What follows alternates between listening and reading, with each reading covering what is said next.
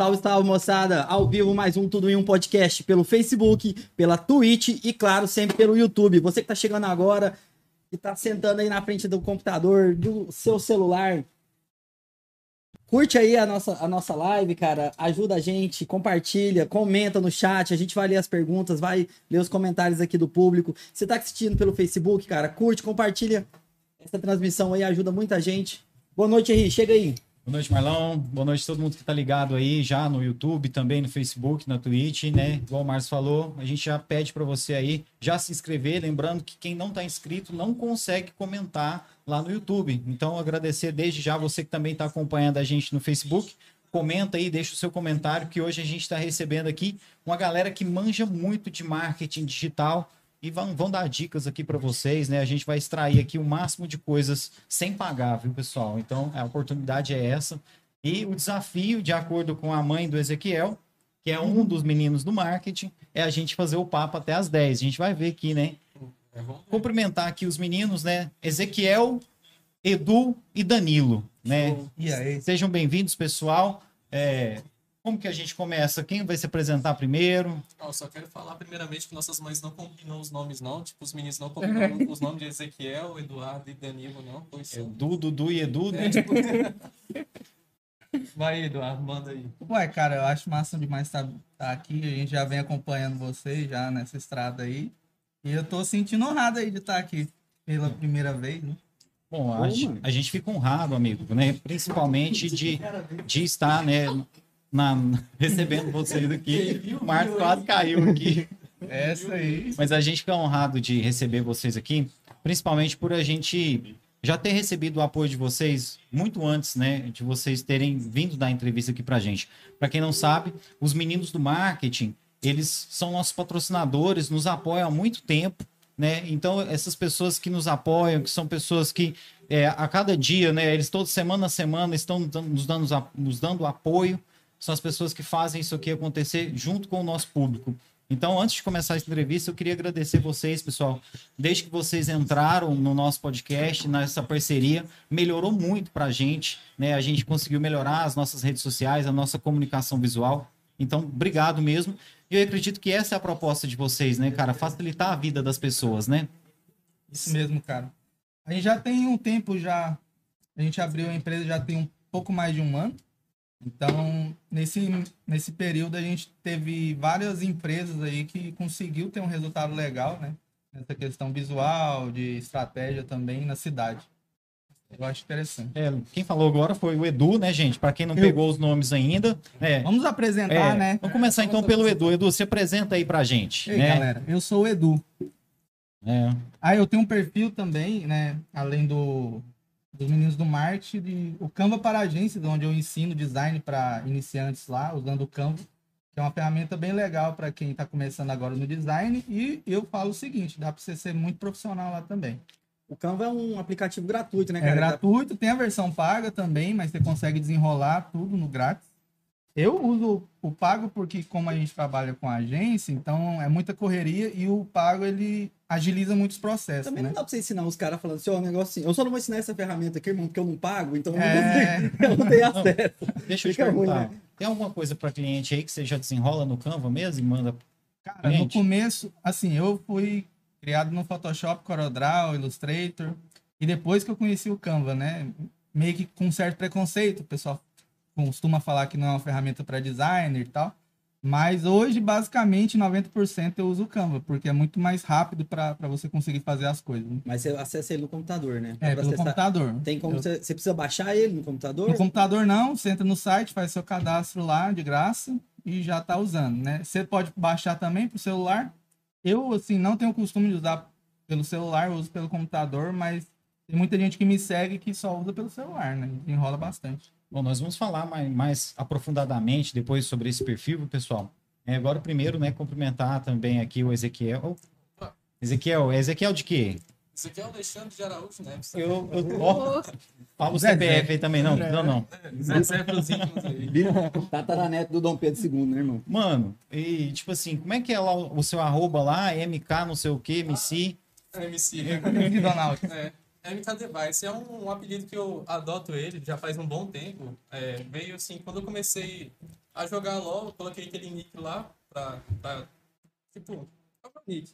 Depois eu criei um canal no YouTube e deixei aquele mesmo nick do meu personagem lá, coloquei no, no canal do YouTube. Então eu adotei que eu falei assim, não, isso aqui basicamente é minha marca, então não vou desfazer dela. Então vou manter ela. Futuro tem até planos pra esse nome aí. Eu acho ele muito da hora, bem diferente. Voltar a fazer vídeo pro YouTube, né? É, voltar a fazer vídeo pro YouTube é uma das minhas vontades, mas é só tá na vontade ainda, mas a ação que é bom nada, né? Ah, mas imagino que vocês não devem estar tendo tempo também, né, mano? É. Tô vendo que vocês estão ralando, trampando pra caramba, né? Sim, lá, lá na empresa que o, o Edu, ele é mais da parte de criação de design e tudo. Eu tô, eu sou Severino, eu tô na. Eu tô, Severino. é, eu tô ali na frente, depois eu passo de por lá. Não, vamos editar um vídeo, bora. Não, vamos fazer estratégia agora para uma empresa tal, bora. Aí sempre tô fazendo todo canto, tô aqui ali desenvolvendo. Bom, agora o Danilo, né? O Danilo que é, é designer da agência e também é advogado, Danilo. Que Sim. parada é essa aí? Conta aí pra gente, mano. É, Eu piro nesses advogados aí que faz outras paradas, cara. Sim, e eu acho que é um, um sinal bastante interessante que a gente vê que está bem saturado na cidade de quantidade de advogados. E tem uma filosofia que eu sigo muito, que é a do estoicismo, de você buscar somente não se preocupar com as consequências, buscar planos e resultados mais diretos e mais efetivos. E a, a partir do momento que eu me formei, consegui passar todas as etapas, passar o AB e tudo mais, para dizer que eu consegui, para ninguém duvidar em termos de capacidade, mas muitas pessoas vivem um plano de vida para tentar, a partir dos 50 anos, ser feliz. E tem um outro filósofo que chama Sêneca que ele acredita num plano de vida derivado, que a gente tem que viver mini férias durante todos os dias, aproveitar um pouco da vida todos os dias. E eu dei uma guinada na minha vida e fui para o caminho do design que eu já tinha aprendido mais na minha infância, é, autodidata. Eu aprendi tudo que eu aprendi, até hoje não foi com nenhum curso, futuramente é, posteriormente, eu fiz alguns cursos só para legitimar aquele conhecimento lá, para poder ter um, um embasamento, falar, não, eu sei e eu tenho como provar. Mas tudo foi na desenvoltura, inclusive o Canva. A partir do momento que eu entrei lá na agência com os meninos, que eles me apresentaram esse, esse aplicativo, mais especificamente o Eduardo, e através dele eu consigo produzir muitas coisas para vários clientes, até clientes fora da cidade, dá uma praticidade, uma interação muito, muito legal. E aí, aí eu consegui é, ser bem incluso na empresa e conversar com todo mundo, sentir bem, bem recebido na empresa. Mano, eu percebi assim, né? A gente já viu que o design é a sua alma, mas a, a linguagem, né, cara, é uma sustentação oral de advogado. Você viu aí, É, né, cara- cara? O cara é formado na dialética. Ele já né, cara? fundamentou com dois filósofos e É, tal, só né, pra- mano? Só pra falar, né? Esse, viu? Direito mesmo, ele deu o fato, já fundamentou e tal. Não, mas é brincadeira, Danilo, mas assim, saiba que a gente te admira muito, viu, cara? É, realmente, assim, a gente vê que você é um cara intelectual mesmo, viu, cara? Parabéns mesmo. E a gente fica feliz de ver, cara, pessoas que estão apostando no que amam, né, cara? Eu acredito nisso também, cara, que a gente tem que fazer o que gosta. Não adianta nada a gente estar fazendo o que não gosta, às vezes pode até estar ganhando mais dinheiro, mas você não, não ter a felicidade, essa questão que você falou, né? Todo dia você ficar se adiando, né, cara? Até quando? Será que lá no futuro a gente teria esse tempo, né, velho? E eu acho que a própria geração da internet, no momento, ela está proporcionando muito isso. Acho que por isso que antigamente o grande sonho do brasileiro era ser um jogador de futebol e tudo mais. Hoje em dia, quase todo mundo quer ser youtuber. Porque tem a oportunidade de, dentro do YouTube como plataforma, trabalhar o conteúdo que ele mais gosta. Quem gosta de futebol acaba trabalhando questões de futebol, quem gosta de outros temas vai para esses temas. Então é só uma plataforma, um, um trampolim para a pessoa poder expressar, eu acho que até uma coisa mais filosófica e profunda de quem ela é na realidade. Eu acho que é uma geração que cada vez mais as pessoas criticam por questões emocionais, mas eu acho que é uma geração que cada vez mais está apostando em si própria, Dif- diferente das antigas que eram eh, se sacrificavam muito pelos filhos, né? Você falou uma coisa muito interessante, né? O que acontece? A gente vê hoje uma queda das instituições, né, cara? A gente vê, assim, cada vez menos a gente confiando no governo, na polícia. A gente confiando que quem deveria fazer o certo, faça o certo, né, cara? A gente confia, não confia mais na mídia, que a mídia vai falar a verdade pra gente, na grande mídia. Acho que é até por isso que o YouTube e as outras plataformas têm crescido tanto. Porque, de um lado, tem aquelas pessoas que falam assim: olha, não acredito é, no que eles estão falando e não quero saber, quero me envolver com outras coisas. Para mim, é, eu quero é, aquilo ali como entretenimento. Não quero, já que estão falando, a televisão para mim que era um entretenimento hoje em dia virou é, lugar de, de fake news, lugar de, de, de, ser de como é que fala? De distribuição, né? Disseminação, de, né? De conteúdo falso. De conteúdo né? falso, e o cara foge daquilo ali e fala, ah, eu vou pra internet.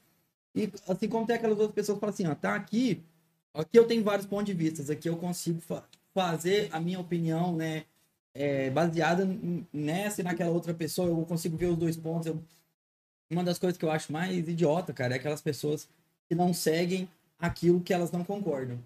Eu acho que se você é, é, bolsonarista, cara, você tem que seguir o Lula, você tem que seguir o PSOL, você tem que seguir é, Luciana Gens, essa galera, para você ver o que estão falando, cara. Sabe por quê? Porque os caras, é, vocês que se mexem com essa é, coisa de rede social, vocês sabem que os caras, eles podem, às vezes, não seguir abertamente para poder não implicar na imagem dele. Oh, não, o Bolsonaro segue o Lula, né? O Lula segue o Bolsonaro. Não, mas que a equipe deles que tá por trás, ou então até um perfil falso, uma coisa do cara tão vendo o que, que o outro cara tá fazendo o tempo inteiro, ele tá. Se ele não segue, ele vai lá o tempo inteiro olhar o que, que o outro cara tá fazendo. Então, é, é essa habitolação, né, cara? Esse negócio de você fechar a cabeça para poder dizer assim, não, não, eu, eu só quero coisas que, que vão dizer aquilo que eu acredito e eu, aquilo que eu concordo. Acho que é que tá, tá de errado, cara. Esse negócio do YouTube você falou muito bem, cara, porque foge dessa coisa da classe, né, cara? Hoje em dia a pessoa. Porque assim, ó, como é que você como é que você fica rico no Brasil se você nasceu pobre, cara? Ou pela educação, ralando a vida toda, que hoje em dia é uma coisa que até educação mesmo muitas pessoas não têm acesso. Você tem que ter um talento nato, né, cara? Você tem que ter um talento nato, ou você tem que cantar, ou você tem que jogar bola, você tem que tocar alguma coisa, fazer alguma coisa assim, que vai te dar um dinheiro e se destacar. E aí eu vou dizer para você, muitas pessoas que não. E não é tirando, não, cara. Pessoas que assim, falam que não têm talentos que são é, talentos tradicionais, como o Whindersson Nunes, como o Carlinhos Maia, como os caras, tipo assim, o que, que ele tem de mais além do carisma e da vontade e do esforço, né? E assim, são caras que eu tô falando aqui, mas que para mim eu admiro pra caramba, porque quem vê o que, que os, os caras fazem às vezes na brincadeira não sabe o esforço que tá por trás da produção do cara, daquele negócio que o cara faz. O cara vai fazer um Reels, vai fazer uma story ali. Às vezes o cara demora dois dias na produção daquele ali, até mais, meses, dependendo do que, que ele vai fazer até uma forma de aflorar o talento e o conteúdo, porque, por exemplo, é, eu, eu, se você analisar as pessoas que estão à sua volta, você vai perceber que muitas delas são talentosíssimas. Por isso que até a nossa empresa, ela trabalha com um esquema meio de buscar especialista, buscar talentos que podem desenvolver um projeto interessante, onde a gente trabalha é, esses apoios que a gente dá para a ONG daqui de Caldas Novas, porque a ONG Invisível Caldas Novas, por exemplo, é um projeto muito interessante que a gente apoia porque acredita nas mesmas filosofias e é uma forma de mostrar para o mundo, porque muitas vezes você vai ver pessoas talentosíssimas, mas elas não mostram, então fica aquele talento escondido, uma pessoa subvalorizada. E aí, a partir do momento que você demonstra, é muito incrível. Por exemplo, o Edu, ele tem um perfil de Canva que eu acho muito interessante. Eu admiro e eu adoro acompanhar, principalmente os comentários. É muito legal você ver que sai um post novo ensinando uma ferramenta nova e as pessoas genu genuinamente felizes porque elas estão tendo aquele conteúdo gratuitamente, ensinando algo que vai ser útil para a vida delas no, no dia a dia. Aquilo ali, se a pessoa ela aprender a fazer uma arte de qualidade, muitas vezes ela vende como um serviço extra no serviço dela, da própria trabalho comum.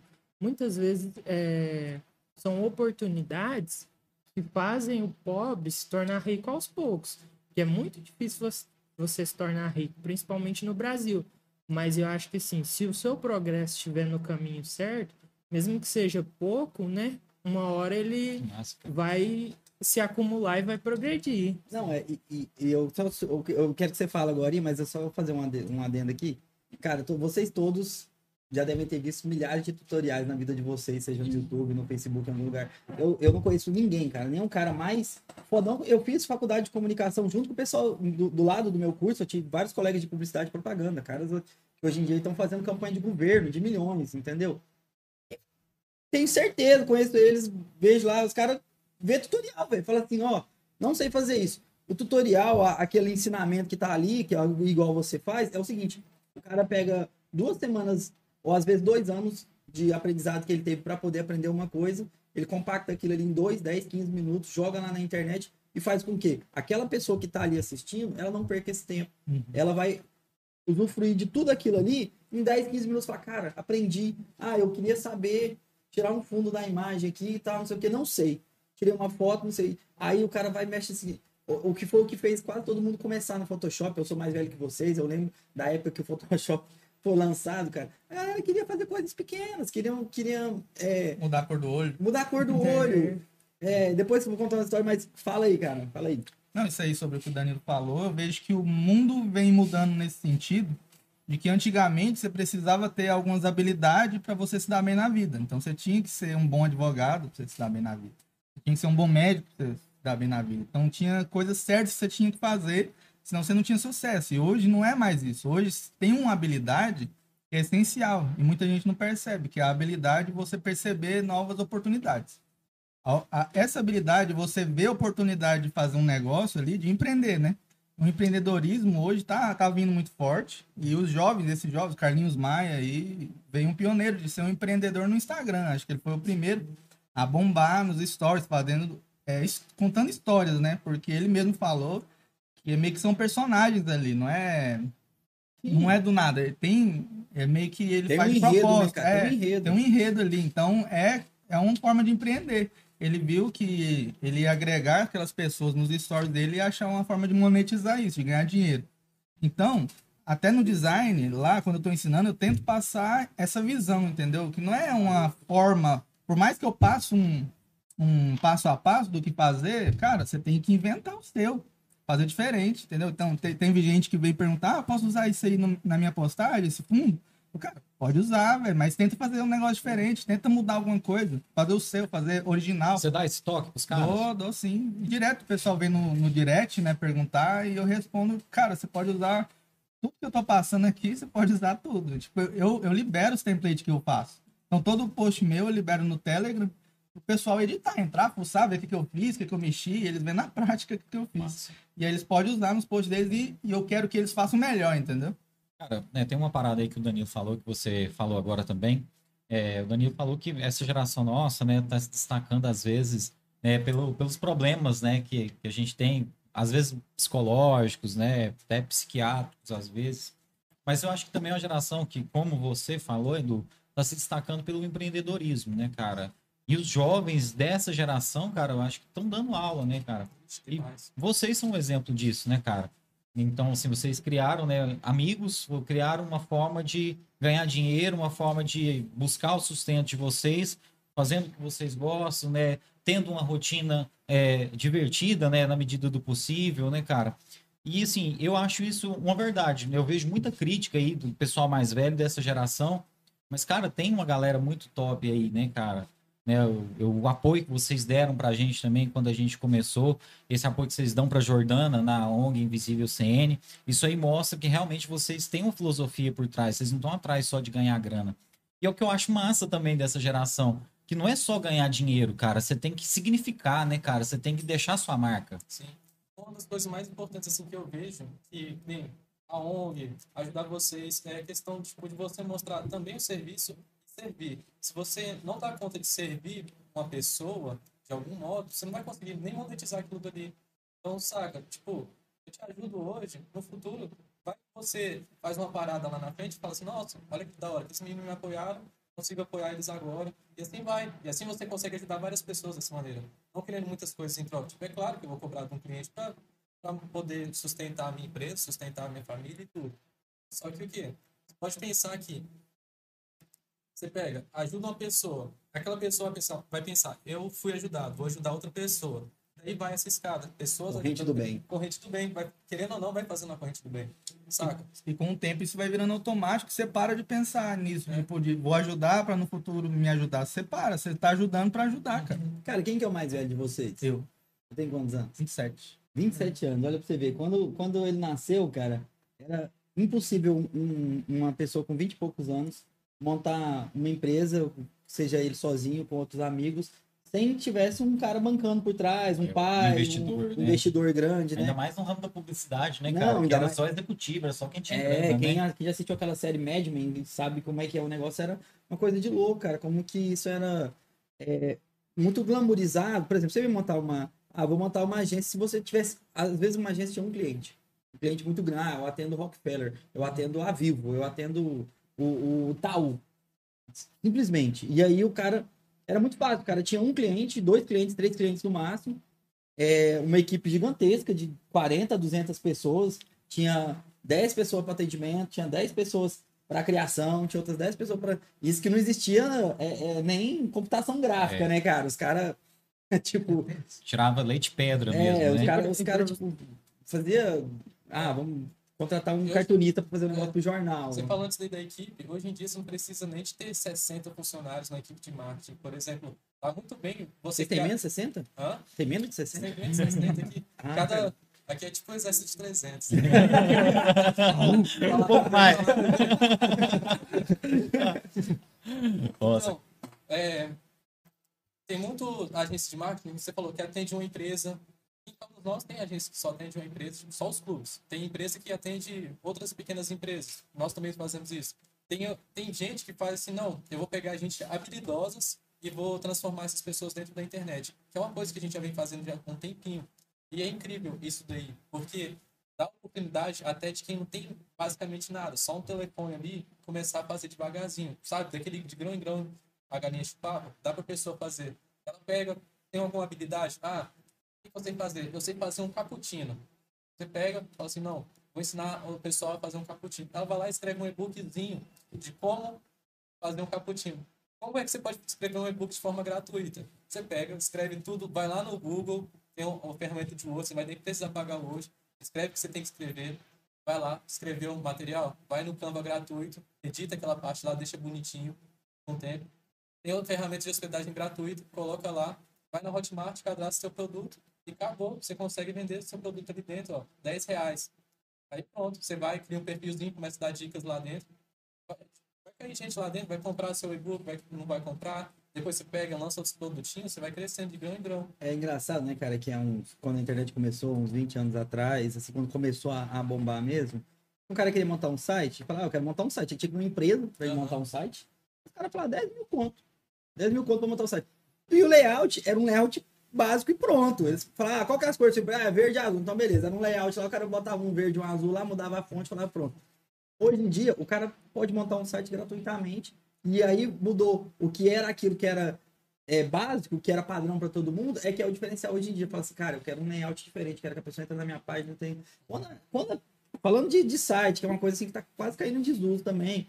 Mas lojas ainda, as pessoas gostam muito de, de entrar em site, sentir confiança em site, né? E eu tinha um pensamento assim que o site tava acabando, mas depois eu percebi que não tá. Até no mundo digital, o site é muito bom para lançamentos de curso para você, porque passa ainda credibilidade pro pessoal. Basta, cara. E isso é interessante você falar. Cara, eu vou te falar uma coisa. Enquanto existir órgão público, cara, vai existir site para começo de conversa. É pra você ver. É.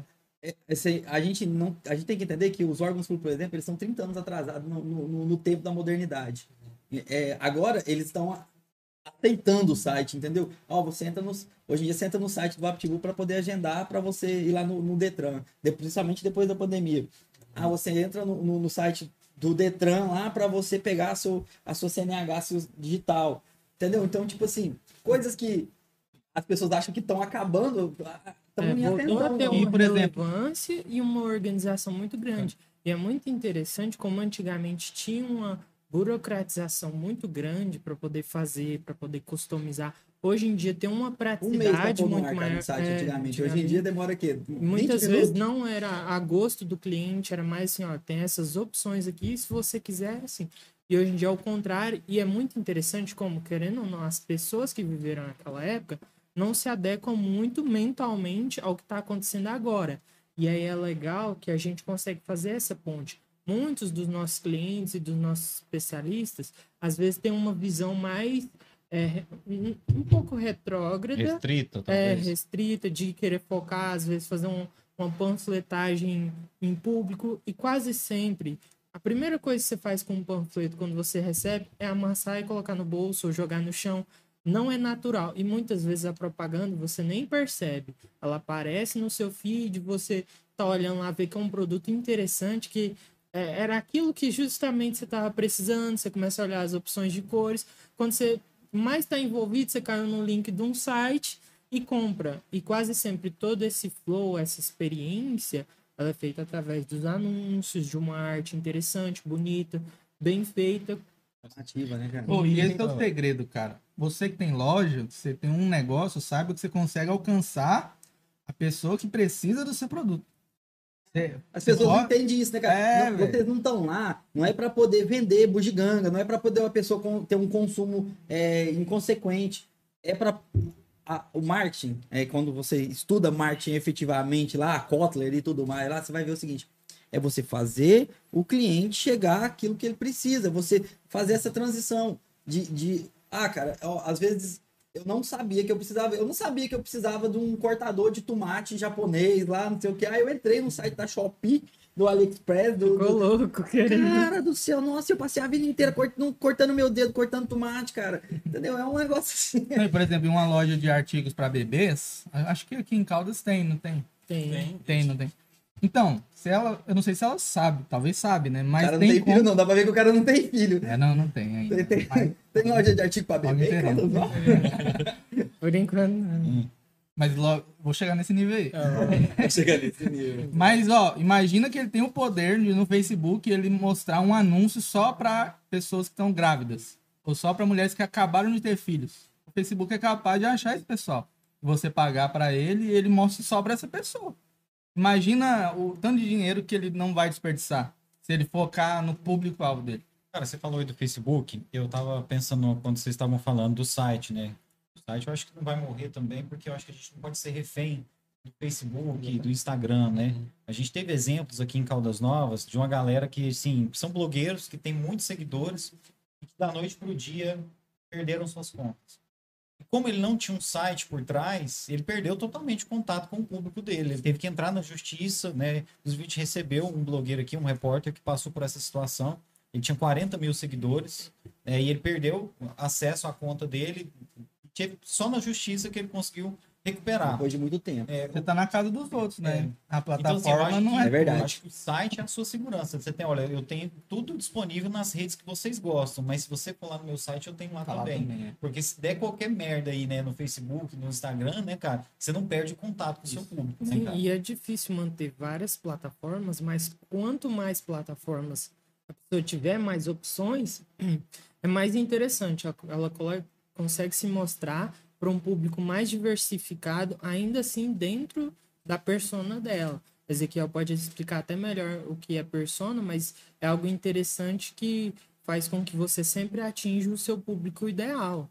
E que é, é muito legal você ter essa, essa opção em várias plataformas e não se desconectar do, do público. Ó, vamos pegar o gancho então, já fala aí da persona então, Ezequiel. Bom, a persona é aquele cliente ideal. A gente fala cliente, mas pode ser qualquer indivíduo que está utilizando a internet. Vamos supor que aqui.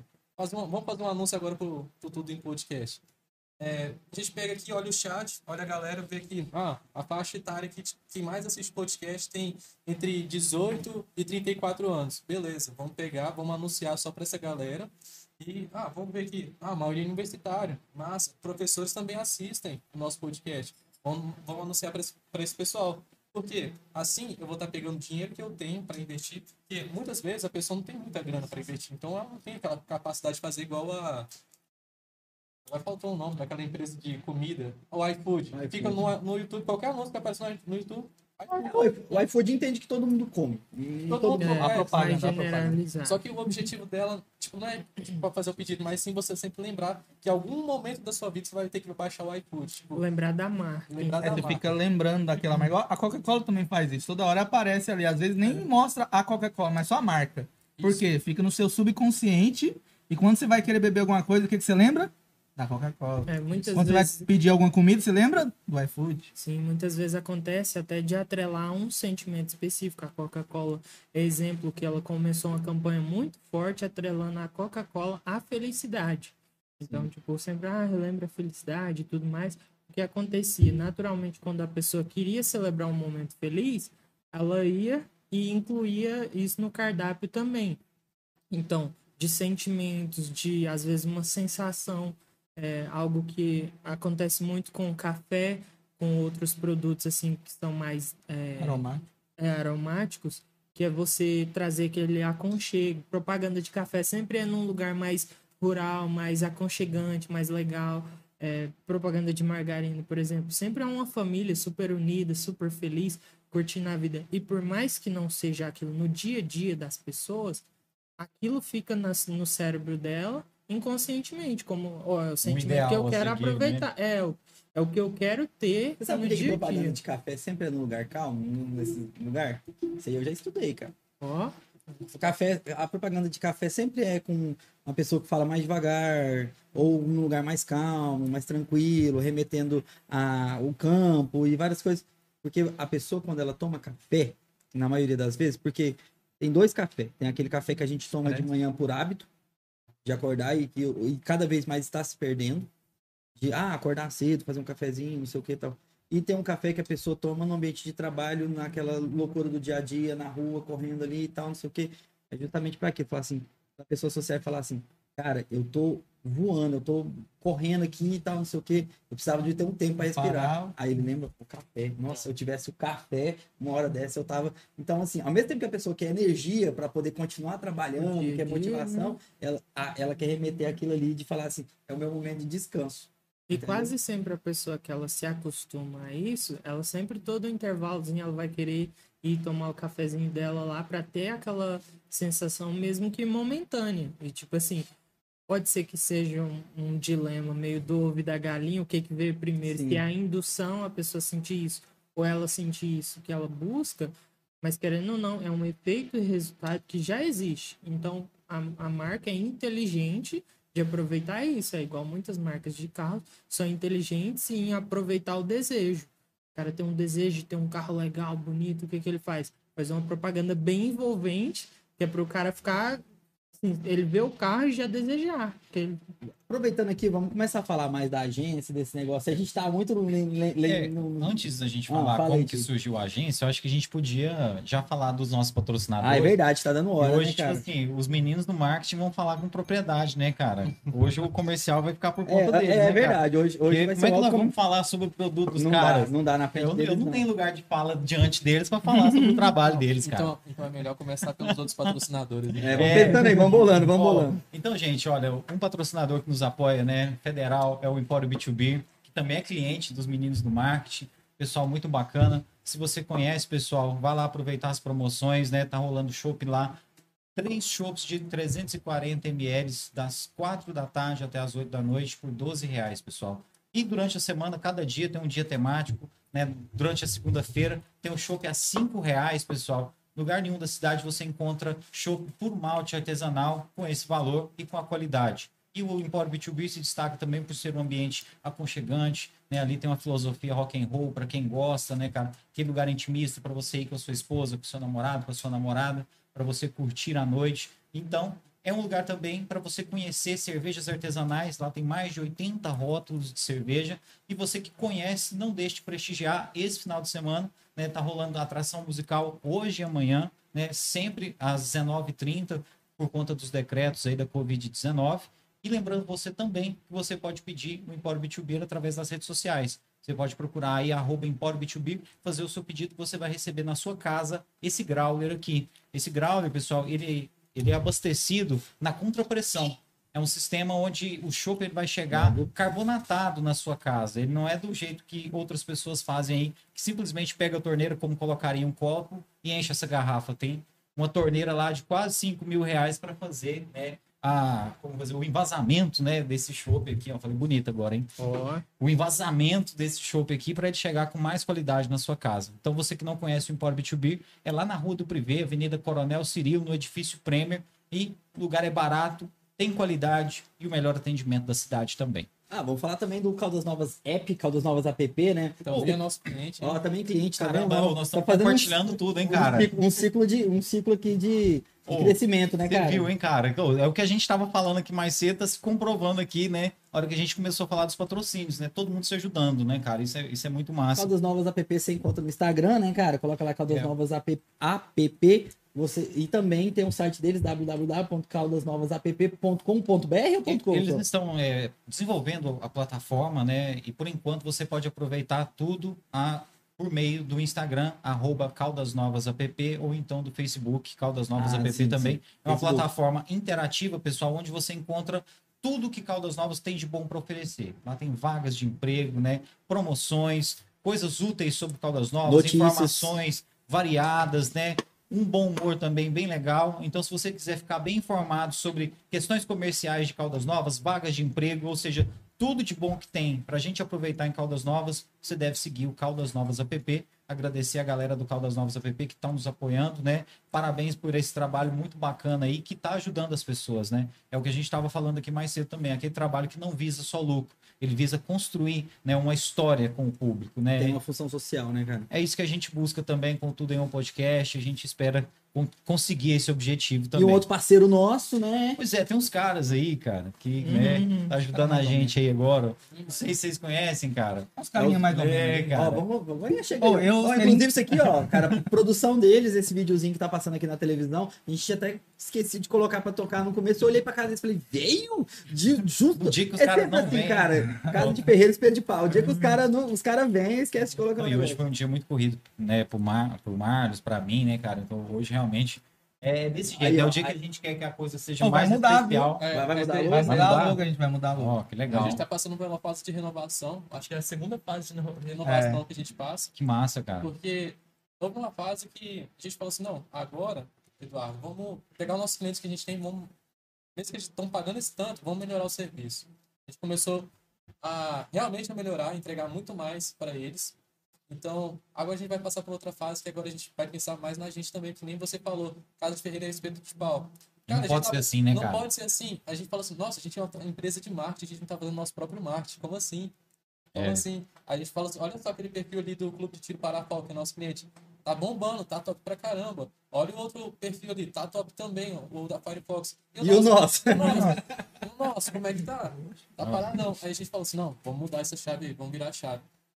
Então, a gente aproveitou esse momento e falou assim, não, vamos mudar a look também, vamos colocar uma coisa mais daorinha, vamos fazer umas coisas bem mais legais pro nosso perfil.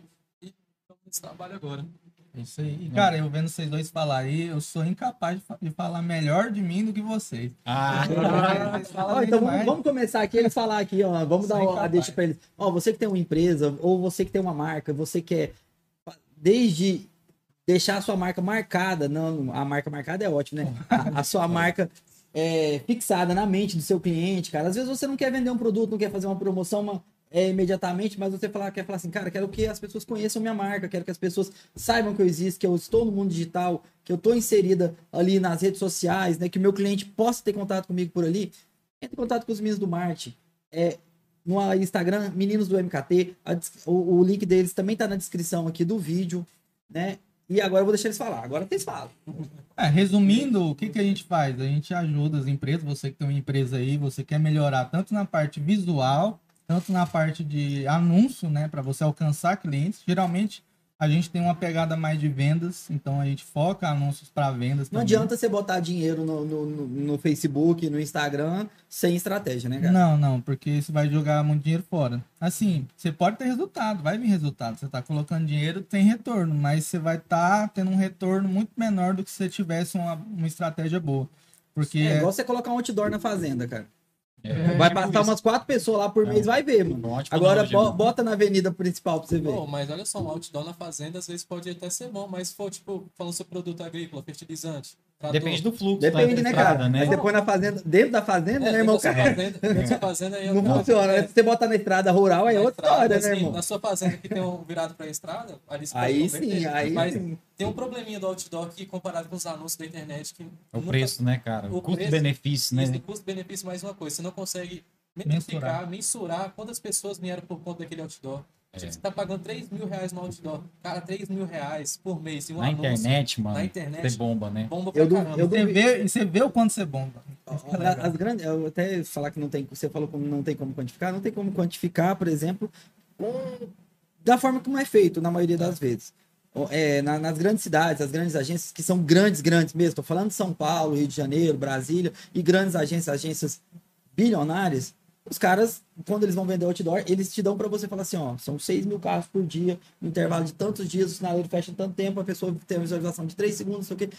Só Mas que- ele sabe quem que é aquele povo que tá passando Não, lá? então. É. E ainda Aí- tem Sabe uma quem- estimativa, E, e isso né? é uma estimativa, É. né? É pra você ver, né? Agora vocês não, vocês vão falar diretamente pro cliente. É essa pessoa que vai ver, Gente- essa pessoa que viu, essa pessoa que você tá procurando. A gente até conversou aqui com a responsável pelo marketing da Unimed aqui em Caldas Novas.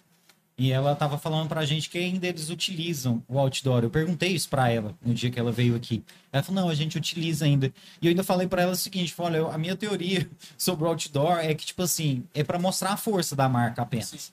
Eu só quero mostrar, falou, minha marca é forte, eu quero fazer um Mostrar posicionamento de mercado, eu quero me cidade. posicionar, foi tipo assim, olha, eu sou Unimed, eu sou a Coca-Cola, eu sou a Integra, eu sou, É. tipo assim, eu sou pesadão, mano, me respeita. É isso mesmo. E, tipo, se você tá começando, não aconselho você começar com um outdoor. Tipo, outdoor realmente é melhor para as empresas que já estão grandes, porque é caro. Você não vai conseguir mensurar quantas pessoas vieram por aquilo. E na internet começa, por exemplo, 6 reais por dia. E ela tem que ser uma Você- parte do seu marketing. Não é tipo assim, ah, eu tenho um dinheiro só, vou botar em um outdoor. quase- Você quase dinheiro as. É, empresas que têm força para fazer esse tipo de atitude, ela já investe no marketing digital, já bola estratégias de campanhas de marketing digital para poder trazer mais clientes.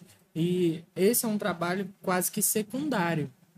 Na internet é o mais interessante que a gente apresenta relatórios com quantos clientes veio através daquele anúncio, que é algo, uma métrica muito mais palpável, muito mais interessante e que a pessoa pode até, assim, ter um lastro ali que ela sabe, ó, isso está vindo de volta, então eu posso investir tanto. Ela se sente mais confortável, sabe como trabalhar e quase sempre, quando a pessoa vê os resultados, ela fica instigada a investir mais, a buscar mais para poder ter um retorno maior, porque é, é, é como se fosse uma aposta garantida, porque na aposta você pode ter o retorno, nesse caso não. Você sabe, ó, vai chegar na mão de tantas pessoas. Pelo menos mostrar para aqueles, aqueles clientes é certeza. E quase sempre quando você alia a fome com a vontade de comer, a- aquele cliente vai sim é, fechar aquele negócio com você. É, eu acho que o outdoor, cara, dá pra fazer uma analogia, que eu adoro fazer uma analogia, cara. Uma analogia. Você, Ela você, percebeu. você tem uma empresa pequena, cara, e você colocar um outdoor, por exemplo, cara, é uma coisa que você tem um carro popular e bota umas rodas de 10, 20 mil reais pra falar assim, ah, se meu carro vai andar mais rápido, cara, porque agora, ou meu carro vai ser um carro mais top porque eu tenho umas rodas dessas. Pega esse dinheiro, irmão. Nem roda, né? Um aerofólio, né? É, um aerofólio, Do aerofólio, braço. isso, aerofólio, ótimo, ótimo, melhor ainda. O som, né, que Busca não de tem aerofólio. É, utilidade botar nenhuma. um, bota, um outdoor é você botar um aerofólio num, num, num Fusca, num, num Uno 140, num Fit 147, cara, e falar assim, cara, sim, ele vai aumentar o desempenho do seu carro se você colocar um aerofólio no Uno, cara, vai. 0,0,2% ele vai, cara. Agora, se você colocar uma gasolina aditivada, ele vai aumentar na hora, no mesmo momento, e é uma coisa assim que você vai ver o resultado instantaneamente. É, e o aerofólio vai lá custar dois mil reais, você vai colocar uma gasolina lá, hoje vai custar quase isso também. Não, Não, mas o que eu tô falando é isso, cara, lá, ó, com 3 mil conto, cara, dá pra você fazer meses de propaganda, cara, meses de E a propaganda. gente não é contra outdoor, não, pelo amor de Deus. É, Tipo, depois de outdoor vai querer. A gente já viu gente altos outdoor maneiríssimo, arte, né, pra outdoor. Teve um, acho que Da foi Firefox, da Firefox, teve o do, da Canvas Contabilidade, todo mundo pirou quando É, viu da aquela Canvas arte lá. Contabilidade, Tipo, Isso eu vi É uma Super super assim, né? é top. Pô, massa pra caramba. Falando em Canvas Contabilidade, o Rafael, que eu acho que é um bom cara pra vocês entrevistar, porque o cara manja demais contabilidade. Gente vai trazer ele sim, com Esse Esse certeza. nome aí é uma. É uma Não, é, é porque Can- Canvas É né, ela- é um sistema também, né, de, de contabilidade que tem. Assim, eu não sei explicar, eu não sou Canva é o contador. aplicativo e Canvas É, contabilidade. Canvas é, um, é uma, não é, é uma, é uma ferramenta, né? é é uma um forma de sistema, processo. é uma forma de processo que, que, que eles Isso fazem Não, os não. processos lá, eu não, não manjo. Nós vamos E trazer Canva eles. é a ferramenta de design que eu Mano, mas assim, pelo que eu entendi aqui, o que vocês estavam falando, assim, que a gente está voltado, principalmente quando a gente está falando aqui, é para aquele cara que, assim, igual nós aqui no podcast, pegou uma ideia e está começando, né? Então, assim, eu acho que até por isso vocês estão falando, não recomendando o outdoor. Você fala, você que está começando, você vá na mídia digital, que aí você consegue conversar com o público que você precisa e tal. E vocês auxiliam o cara a colocar o anúncio no Instagram, no Facebook e no YouTube. Isso. No Google também. Aonde? no Google, né? Ah, no Google. Porque o Google também é uma ferramenta excelente AdSense, né, para alguns produtos. Então, Tem casos raros também, a gente ainda não, não teve cliente, mas se aparecer, a gente consegue colocar no Tinder, no LinkedIn, onde você É, quiser. cara, já pensou? no O cara, TikTok. um cara- de é. namoro aí. o cara vai lá que o cara tem um- uma, uma, uma- uma empresa, por exemplo, assim, de, de produtos sensuais, vamos dizer. Ah, eu É, quero, nossa, botar, no, ótimo. quero botar no Tinder. Ó, Beleza. Vou, vou, vou achar a pessoa que tá ali a fim de fazer um sexo, né? E precisa de um. tá dando match. Não, e às vezes tá dando match, mas precisa, de, precisa dar uma renovada no guarda-roupa, né? É, Porque né? no dia a dia é diferente, né? né? Não dá pra ir com aquela cueca furada, né, cara? Pra poder conhecer a minha primeira vez. O cara faz anúncio lá, né? Eu, eu queria falar, falar da, da, da agência, cara. Falar um. Vocês já, vocês, já tiveram alguma campanha assim que o cliente chegou em vocês e falou: "Ó, eu quero fazer isso aqui, isso aqui, isso aqui. Você falou assim, cara, como é que eu vou fazer isso? Como é que eu vou vender esse negócio, cara? Porque sempre tem, cara. Então, Acontece. Tipo, acontece. o cara tem um matadouro, por exemplo. Ah, eu tenho um matadouro aqui, eu quero dar uma. quero só que dar uma bombada aqui na- no negócio. Assim, Cara, como é que eu vou divulgar um matadouro, irmão? Ó, ó, talvez que já dá até um corte, pode preparar aí. Tava eu e o Danilo na sala, tranquilo.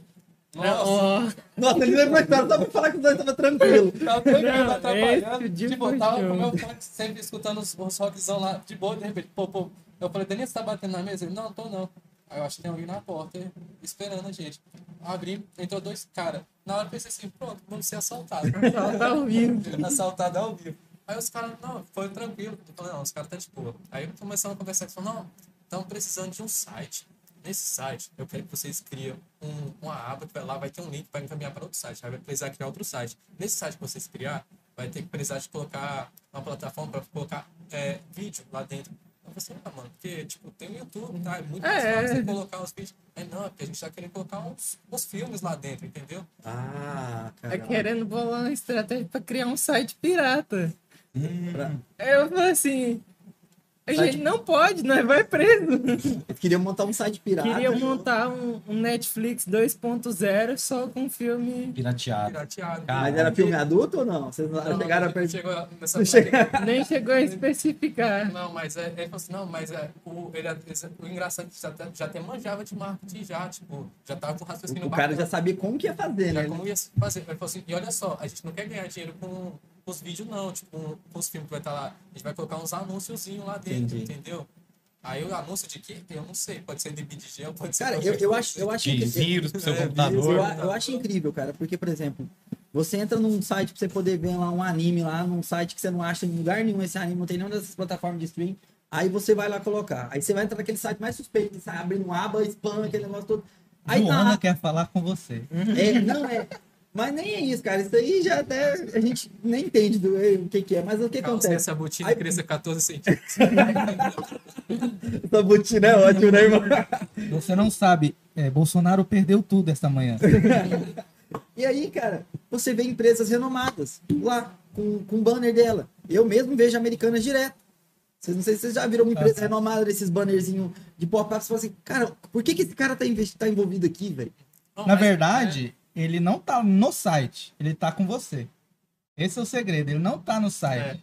não é, não é o site, é O- você. Ele tá te seguindo. Ele tá te seguindo. O site libera para todo mundo, entendeu? Aí o anunciante ele define o público. Então, se você entrou no site da Americanas, ele vai começar a te seguir. Então, se você tiver tanto num site top, tanto no site da Ele tá Ralé, seguindo meu IP, então. ele tá te seguindo, né? Não é bem É como se, se ele apresentar só uma tela em branco. E aí ali vai ser o que tá no seu gosto pessoal recente, nos seus recomendados, no que você pesquisa no Google. Ó. Quase sempre você, Aqueles pop-up que você é, você concordou em algum momento na hora de se inscrever lá em sugestões de pesquisa. E aí todas essas sugestões vão se acumulando, é onde a gente sabe, muitas vezes pela idade que você cadastrou lá, sua idade, sua profissão. E não tem nada de legal nisso, né, cara? A empresa Não, fazer isso, Não né? tem. Inclusive É. tem a LGPD agora para dar amparo mais ainda para o usuário. Mas, assim, atualmente, a LGPD eu acho que vai entrar em vigor agora em, no próximo mês. dia LGPD 19. é o quê? Lei de É proteção de Lei dados. Geral de Proteção de Dados.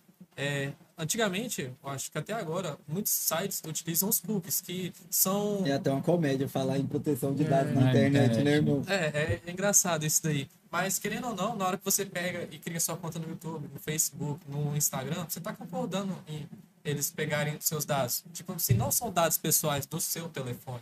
ou do que, que você faz, ou das suas imagens, do- da gravação de voz. Às vezes.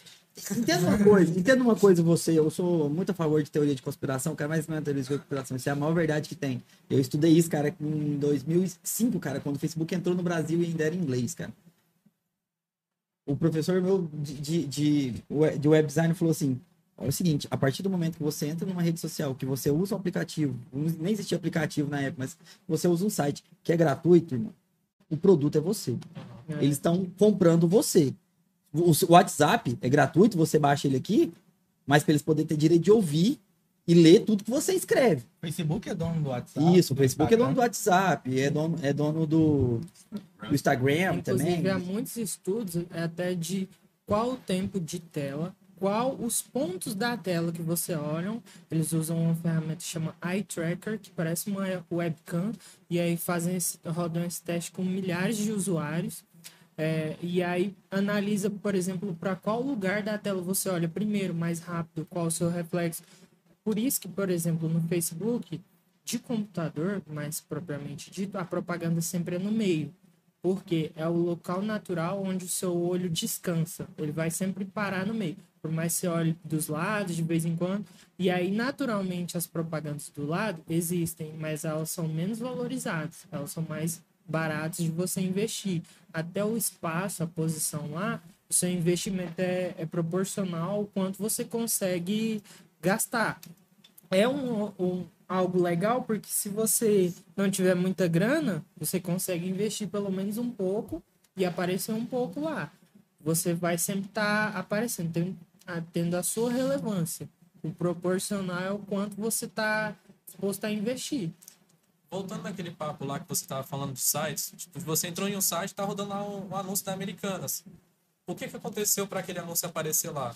A pessoa que desenvolveu aquele site, ele colocou um código do Google Ads que fala assim, oh, eu quero monetizar meu site, eu ensino coisas para as pessoas, as pessoas acessam meu site, Google. Eu tenho 50 mil acessos por mês. Você pode anunciar aqui. Aí o Google, beleza, pega esse código, coloca no seu site, vai rodar anúncio dentro do seu site. Então, as pessoas vão lá, faz a, a solicitação para o Google, o Google passa, e tipo, isso é bem automático, é bem fácil, qualquer pessoa pode fazer, e coloca no seu site. O Google vai lá com os dados de navegação que você já fez, de pesquisa, principalmente se você usa o Google Chrome, tá? Que é basicamente para facilitar ainda mais para o Google anunciar. Ele pega e fala assim, ó, essa pessoa acabou de visitar o site da Americanas, visitou o da Amazon e visitou o outro aqui, tá procurando pelo um, tênis. cortador de grama, um tênis. Cara, agora, para onde você for, utilizando o Google e esse site tiver esse mesmo nick com o Google, o, o anúncio vai te perseguir até você E chega. você pode até fazer um teste. Você cria, é, baixa um aplicativo novo, tudo, limpa tudo. E a primeira coisa que você pesquisa é, por exemplo, ah, é volante de carro, que não é uma coisa tão comum. Pe- Pesquisa duas vezes, sai e depois entra de novo. Todas as propagandas vai ser de volante de carro, de todas as marcas, que de você vai falar modelo. isso, cara? Tô todo fudido amanhã, tô, tudo tá vendo volante de carro aqui. Não, então, eu tenho essa teoria que não precisa nem pesquisar. Você falar Não perto precisa, do não celular, precisa. já aparece. Não precisa, isso não é teoria, não. Isso é. Isso, é, Não, isso quem, quem, quem vive perto do celular, que Pô, todo isso mundo tem uma história muito boa. A Best Buy, que é uma empresa lá dos Estados Unidos, eles. É muito interessante, olha só, vamos voltar aqui um pouquinho. Tinha uma, uma garota, né? Ela tava namorando, tava tendo relacionamentos. A, o Google a, começou a anunciar pra ela roupa de bebê. Tipo. é, Antes mesmo dela ter. é, antes mesmo dela ter. Aí o pai dela achou estranho, "Ué, mas você tá grávida? Ela, não, não tô. Fizeram o teste, ela tava grávida. Ô, louco. Oh, Mas ela, ela pode ter comentado com uma pessoa, ah, eu, é, minha menstruação tá atrasada. Aí o cara fala, menstruação atrasada. O código já somou lá e falou, É quase isso daí. Às vezes o, a gente acha que o aplicativo tá ouvindo a gente, mas assim, ele, às vezes nem precisa ouvir. É, a própria inteligência artificial, do que você já pesquisa, ele já vai linkando os pontos. Pesquisou, ah, minha menstruação atrasou. Aí, pronto, já é um, já é um fator. Aí ela pesquisa outro fator do corpo que tá acontecendo com o corpo dela. Aí ele vai somando. Ezequiel, né? eu vou te falar, Pega eu lá. já fiz o teste, cara. Eu já peguei uma coisa bem ran- random, que fiquei falando dela o dia todo, sem escrever ela em momento algum e sem comentar nada sobre isso pra ir, pra ir no outro dia ela tava lá. Oh, entendeu? Eu falei assim, eu, eu já fiz o teste, faça você o Faça teste. você o Faça teste. você o teste. Faz- faz Faz você coisa, teste. pega uma coisa, fala assim, ó, uma coisa que você odeie muito, fala assim, é, abobrinha, não gosta de abobrinha. Passe o dia inteiro falando de de abobrinha, cara. Uma coisa assim, mas não seja uma coisa mais específica, uma coisa mais comercial. Perde seu celular, cara, com seu celular com os dados ligados. Você vai ver, no outro dia. Pô, mas será que a vida não é assim, não? Você ficar falando carro branco, carro branco. Pode ser, né, cara? Talvez seja o universo, né, cara? Carro branco Talvez o. Zuckerberg só tá fazendo o Mas- papel do universo, né? Mas sabe o que que chama isso? Chama viés de confirmação. Que é aquilo que você já tem cravado na sua mente, você vai acabar vendo em muitos lugares. Por exemplo, do carro. Se você quer comprar um carro vermelho, um Fiat Strada vermelho, você nu- nunca tinha visto um carro daquele na rua. A partir do momento que você deseja, você vai ver pelo menos umas três vezes no dia. Depois que você comprar, seu olho então? fica mais atento. Oh, e olha só, tipo, claro que vai aparecer a abobrinha pra ela também amanhã. Porque você acabou de falar aqui no programa. Esse programa que a gente tá aqui agora é, do, é o YouTube, é do Google. Se você pegar e entrar em outro vídeo e colocar legendas, o próprio YouTube ele legenda automaticamente. Ele vai identificar que você falou abobrinha várias vezes. E essa pessoa tá assistindo um programa que tá falando abobrinha, várias abobrinha. vezes. Então o Google já fala assim, essa pessoa Que é agora já tá abobrinha. pensando em abobrinha. Eu vou apresentar a abobrinha pra ela. Não tem saída. Não tem saída. Tipo, É. tudo, tudo que a gente falar hoje aqui, a pessoa tiver lá do outro lado, e tipo, ela a gente falou do da estrada. É capaz de aparecer um, um anúncio do que ele acabou de falar pra ela. Só O que único aerofólio que você foi tá aqui. tá aqui. Cara, eu tava vendo uma história uma vez, cara. Eu, eu, eu tive. um- Tava tentando comprar uma coisa da Americanas, cara, e tava do CNPJ deles e tal. E aí fui entrando em contato com Americanas até eu chegar na, na, na sede deles, falando no serviço de consumidor deles. Aí a mulher explicou pra mim e falou assim: a Americanas.com não é da Americanas. Aí eu falei: What? Um cara, irmão, um cara, em 2006, eu acho.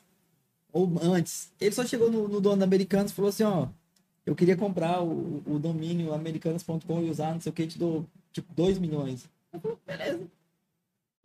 Você entra no site da Americanas, hoje 90% das coisas que é vendido no americanas.com não é da Americanas. Isso é verdade. É, ele vende coisas. Aí tem várias, algumas coisas que tá na, é, é vendido e entregue pela Americanas. De- depois de muito tempo, que o site já tava uma monstruosidade, o que, que, ele, o que, que o cara fez? Aquele quiosquezinho que tem na Americanas para você comprar do site não é da Americanas. Ele, ele, ele é um, um, um convênio que a Americanas.com tem com a Americanas, cara. Agora você pira, que o cara, hoje em dia, e hoje em dia, o, uma empresa e hoje em dia, os é ativos da Criei uma empresa dentro da sua empresa. É, E por Hoje- isso que é importante você já firmar a sua marca Sim, online. sim. Porque aí você tendo um nome lá, você tem essa segurança.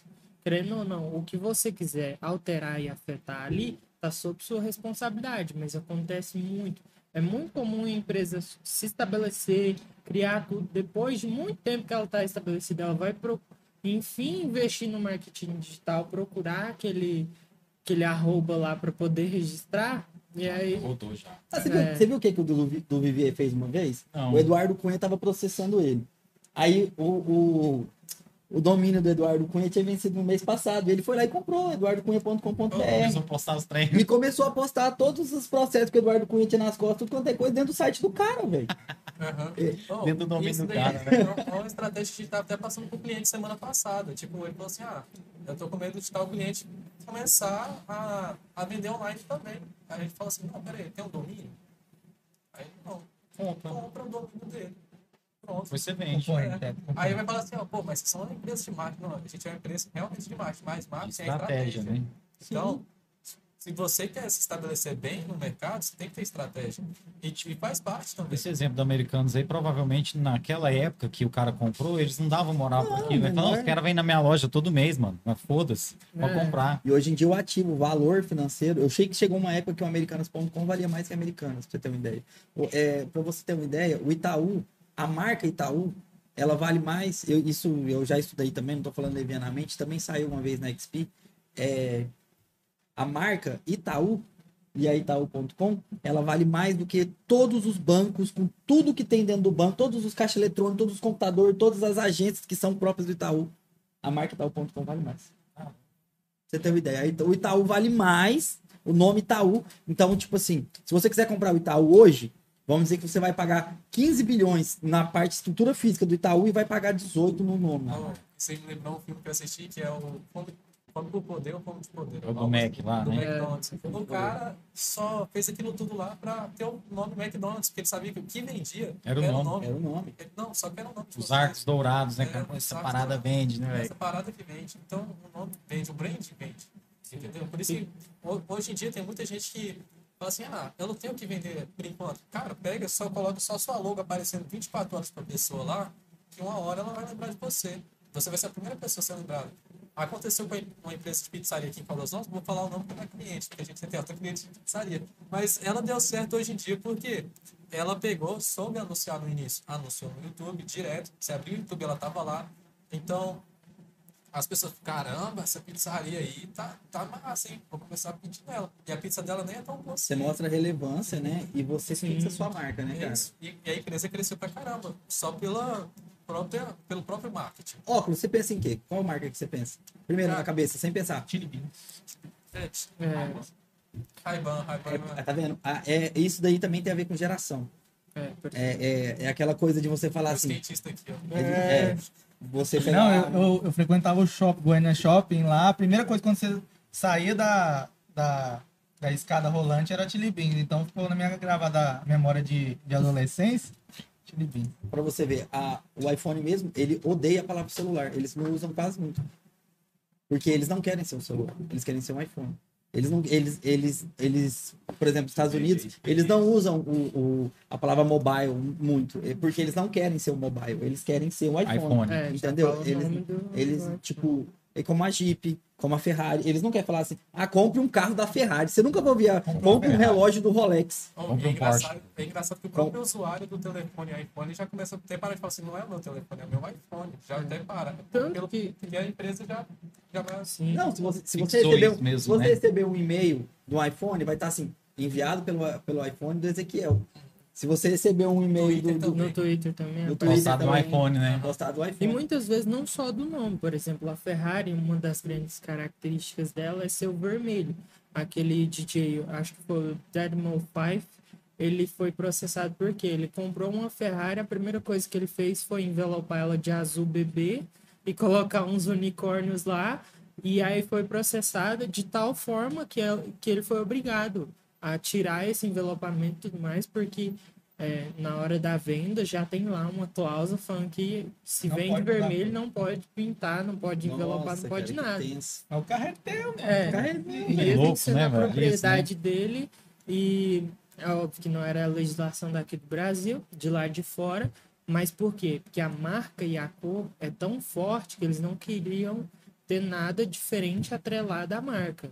E tanto que ele foi para outro ramo, ele desistiu e comprou uma Lamborghini, porque a Lamborghini permitia isso. Mano, e tipo assim, por que será que eles investem tanto no vermelho, né, cara? Vocês falaram a Coca-Cola, né, a Ferrari, o iFood, né, cara? Tem grandes marcas aí que apostam no vermelho, até o próprio Mac mesmo. Tem alguma coisa no vermelho? Tem a psicologia das cores, né? Que é um estudo legal. Às vezes não, às vezes é só aleatório mesmo que o cara gosta, É. gosta de vermelho, pronto. Mas tem a psicologia das cores, né? O vermelho é uma cor que traz paixão, que traz, que simboliza o amor, é uma cor que dá fome.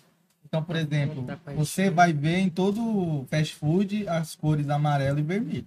Inclusive, a, a quantidade de cores, você vê tudo, é, propagandas de veículos são mais soturnas, mais elegantes. Por mais que o carro seja colorido, tem um alto contraste lá.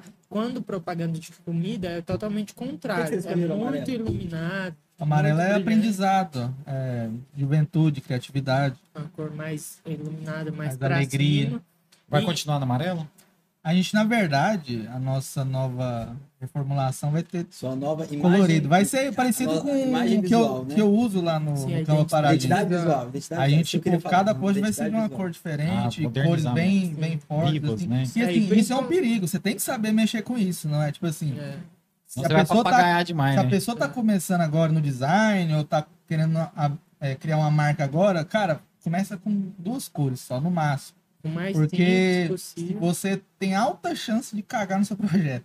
se você estiver mexendo com muitas cores. Então, tipo, você tem que ser- saber o que você tá fazendo. Isso é um nível já um pouco mais avançado, que é você já começar a trabalhar as formas, você relembrar por conta do relevo, da silhueta, que aí você pode colocar qualquer cor, você vai lembrar. Acontece muito com algumas marcas famosas, que tipo, você vê o cavalinho da Ferrari, mesmo que ele esteja pintado de verde, você vai saber de qual marca que é, porque a silhueta já ficou muito marcada, e é por isso que muitas vezes é, certas empresas não investem nem em divulgar o próprio nome. Na Fórmula 1 mesmo tem a Shell que patrocinava, ele só colocava as conchas lá, nas curvas, em vários momentos, porque aquilo já ficava é, sempre voltando na memória. Quando o cara chegava no posto, ele lembrava do mesmo símbolo, nem era do nome. É, não, pra eles é mais fácil também, até porque shell em inglês é concha, né? Então o cara coloca uma concha lá É, e faz o cara sentido. já Mas aquela concha é bem emblemática mesmo, É, né, cara? Isso, mas até no Brasil, mesmo que a pessoa Sim, não claro. saiba o que significa, Depois que você Ela 200 vai anos de lembrar. marca, fica fácil, mano. Sim, com- não, com certeza são as marcas que já têm um- É, uma tradição né, muito forte. É, é muito. Eu só Ah, falar, só, mal. só pra terminar, pra- pra falar do vermelho, por exemplo, cara, que você tava falando. O vermelho, por exemplo, ele é uma cor muito primária, ele é uma cor muito primitiva. A, a gente, quando começou, como isso, é, você estuda teoria da imagem e história da arte. Duas matérias que eu fiz, por isso estou falando. Eu tava. Nessa aula eu fui, cara. Fui nessa aula. É. É interessante, é um negócio que não parece, que parece meio bobo, mas é muito interessante. É, são a- as duas cores, primeiras cores que a gente é, trabalhou com elas como ser humano. Por causa da terra que o, o ser humano usava para escrever, que foi a primeira forma de linguagem que o ser humano usou. Antes de saber falar, ele já escrevia. O, o- as pinturas rupestres eram com terra vermelha, né? E por que que o vermelho te dá lembra fome? O vermelho é a cor do desejo. Você sabe por quê? Porque quando o animal estava morrendo, ele ainda estava sangrando. E quando o sangue estava vermelho, ele era bom para comer. Isso é uma das teorias. A gente lembrando que não tinha nenhum sociólogo lá e nenhum artista para poder. Mas é uma das teorias vigentes mais fortes é o ser humano primitivamente, desde quando a gente era lá Homo sapiens, que eles matavam mamute, tigre dentro de sábio, aqueles negócios, ele falava assim: está vermelho, vivo, ainda está bom para eu comer. A partir do momento que aquilo ali começou a escurecer, porque o sangue depois que escurece começa a ficar marrom, preto, ele então o vermelho é associado à cor do desejo da fome por causa disso. Quase todas as empresas alimentícias usam o vermelho e o amarelo por serem cores. E a cor da carne em si, É. né? Tipo, É, Sim, e é uma questão que engloba o atavismo, que é justamente isso. Atavismo. É. Agora o cara É. foda, hein? Você vai ter que Agora, explicar, agora você vai ter que falar sobre isso O aí. cara é nerd mesmo, né, velho? Só o Danilo que sabe. Que é, que é quando você comer. herda psicologicamente coisas biológicas. Assim, Qual que é o nome mesmo? Pera aí, que eu já perdi o nome. Atavismo, que é Atavismo. Que aí você, por exemplo, essa questão é uma questão primitiva, é igual porque os homens têm é, cílios maiores, via de regra, e as meninas acham ruim, mas é porque eles saíam para caçar, tinham que enfrentar terra, areia. Isso foi criando e moldando os cílios deles para se tornarem mais grossos e mais fortes, enquanto elas ficavam na caverna, fazendo toda a parte delas. E isso é uma coisa física, mas tem várias coisas psicológicas, do medo, de você sentir frio na barriga, por conta do, do redirecionamento sanguíneo e tudo mais. Então, são várias coisas Nem de, sabia porque que a gente de, frio na de barriga. cor, de É isso, forma, então é o sangue, mano. É, tá saindo sim. da barriga. cara. Eita, porque porra. ele redireciona para onde você precisa dar uma Aquela hora que a gente vem na de descidinha assim do carro, assim, ali em Goiânia, a hora É. que você tava indo embora ali, Aparecida, Aí o sangue- você dá aquela Aí o descidinha. sangue, aí o sangue vai pra Sim. perna pra você correr. Isso, que é, é tá preparando para um risco iminente. O risco nunca chega, mas Cara, o vamos- medo tá lá. Vamos ler o chat, cara. É, nós então, não ler os hoje. cara. comentários aí, agradecer a galera que tá aí. Pessoal, você que tá acompanhando a gente aí, você que é amigo dos meninos do marketing, tá aí pela primeira vez no nosso canal, se inscreva aí para deixar o comentário. É necessário se inscrever no nosso canal. Lembrando que assim você nos ajuda, pessoal, a levar a nossa mensagem cada vez mais longe. E quem já se inscreveu, muito obrigado, né? Um abraço pra inscreva. Lana Matheus, se inscreveu. Eu, vou, ler- eu gosto de falar quem se inscreveu, cara. Se inscreva, pessoal, e ative as notificações, que sempre que a gente entrar ao vivo, você recebe o alerta aí no seu smartphone. Um abração pro Evandrão, que tá sempre aqui com a gente. Felipe Monteiro, o Elson do Diário de um Resende tá acompanhando a gente também. Um grande abraço. O Carlos Ramon já esteve aqui com a gente, mandou, falou que vocês são feras. Carlos Ramon também, cara. O cara é Ô, fera uma- também, né? Uma baita entrevista, a gente gostou demais da conta. Tipo o Danilo também, né, cara? Autodidata, né? A Maria Cristine falou que o Danilão fala bem demais da conta. Fala mesmo, com toda a Cara, razão. é faixa preta, irmão. Uhum, Ó, valeu. o Zé Neto tá sempre com a gente aí. Boa noite, Zé Neto. Zé Neto tem um movimento social juvenil aí Esse muito Zé Neto, legal. a gente vai trazer você aqui também, viu, meu irmão? O Lorde Havok tá sempre com a gente também. é o Rodrigo, mano. Rodrigo Santiago, meu brother, mano. Um abraço, viu, Rodrigo? Ele é filho do Caveirão, mano. Filho do Do Caveira. né? Caveira, mano. Ô, Rodrigo, bra- prazer, cara. Quase que não sai, né, cara? Prazer você tá aí com a gente. falando aqui do Danilão, um cara que mete a filosofia assim como português correto desse, pode saber, ele é foda. Ó, a Sandy. Machado mandou aqui, muito bom. O Daniel Tomé falou que tá acompanhando a gente lá de Goiânia também. Olha, o melhor equipe de marketing do mundo aí, ó. Olha só, irmão. Um Já falei que da Alana, da Alana Matheus mandou galera top aqui, ó. Ele falou, Alana ó, o- também, o, o, Daniel Boa. mandou uma pergunta, antes que a gente terminar de ler aqui, vocês respondem a pergunta. Ó, vou ler aqui, nem li ainda. Queria perguntar para eles qual o melhor jeito de fazer marketing para empresa física. Realmente vale a pena pagar para fazer o marketing? Agora, vocês vão pensando agora, vocês respondem. Sobre empresa física, hein, cara? Quem tem um, um ponto de venda. Ah, Andressia e Ismael de Souza, os meninos são top demais. Alessandra Moraes Ribeiro, olá, meninos do marketing. Clube de Tiro Parafal é por conta deles. A Alessandra que veio aqui com a gente É, eu acho que na é a esposa entrevista. do, do É sim, quase, não é? quase certeza aqui. A gente Um abraço, viu. Alessandra? Ó, a Amanda Borges aqui mandou o, o marketing desses meninos é sensacional. A Ângela Cássio mandando boa noite. Lucas Roldan, boa noite, gente. Boa noite, Lucas. A Lúcia Mendanha, professora, gente fina demais. Boa noite, Lúcia. Obrigado, tá sempre com a gente. O Israel Carneiro, que vai estar amanhã no podcast Divers- Diversamente, é, a partir das 7 horas, com o Kaique, né, advogado, Isso, falando, Kaique sobre fake, sobre, falando sobre fake news. As, reper- as repercussões disso aí, né? No, no direito e tal. É, infelizmente, o, o professor Rodrigo, que é um dos participantes, né, um dos caras, tá com testou positivo para a Covid, não vai estar participando, mas os meninos vão estar aí ao vivo É. amanhã. A gente conversou, disse que vai ficar lá assistindo, mandando os comentários. Até existia a, a possibilidade de ele participar né, da casa dele, igual a gente fez com o Geraldo Afonso. Mas como ele tá tossindo, né? Tem um mal-estarzinho, apesar de ele não estar passando tanto mal assim, ele preferiu só mandar uns comentários mesmo. Mas a nossa expectativa é que logo, logo ele já esteja de volta aí no Diversamente. Ó, mandar um abraço também aqui para Ana Maria, pro João Pedro. O João Pedro deve ser do João Pedro Imóveis, né, cara? O João Pedro, olha, um abraço aí, o João Pedro Imóveis, né? Nosso novo parceiro comercial, João Pedro Imóveis, a partir da semana que vem, vai estar aí no hall aí de apoiadores do nosso programa. Agradecer o João Pedro, né? Dar os parabéns para ele e para todos os corretores. Hoje é dia do corretor de imóveis, Parabéns né? Então, parabéns para Parabéns, esses caras. Cara, Caldas Novas não seria, né? corretor? Essa potência Não, sem não. o corretor de imóveis. E só lembrando aqui que quando a gente postou, né, que os meninos viriam aqui, teve muito comentário positivo lá nas nossas redes sociais, né? A Paula Kelly, que é, é presidente, atual presidente da SICAM, elogiou vocês lá. A Jordana elogiou muito o trabalho de vocês. Ah, teve, teve uma outra pessoa que elogiou aqui, eu não estou me recordando também. O Daniel Pereira, ele esteve É, aqui no programa. assim. Ele Nossa, falou que cara. vocês é, revolucionaram o marketing da SICAM, né? Que vocês têm uma parceria muito positiva lá. Falou que vocês são muito proativos, que vocês já chegam, antes de pedirem as demandas, vocês já chegam com, com soluções. Então, assim, é, isso comprova né, que realmente tem credibilidade. Né? A gente trouxe os caras aqui é justamente por isso, e o público já está reconhecendo. E eu acho que também por essa parada, né, cara, de você não tá visando só o lucro, né, cara? Você falou, cara, eu tô construindo uma marca, como o Marcos falou mais cedo, que tem uma função social. É começando aqui a pergunta do Daniel Tomé sobre, sobre loja física, cara. Eu acho que hoje em dia um grande mercado, aproveitando que hoje é dia 27 de agosto, dia do corretor de imóveis, cara, é um mercado Dia em ascensão. psicólogo também. Dia do também. Dia do Psicólogo, parabéns aos psicólogo psicólogos. Parabéns, psicólogo, Parabéns, psicólogos. Gisele, Gisele É, a gente teve uma psicóloga, né, no, no Diversamente. passado.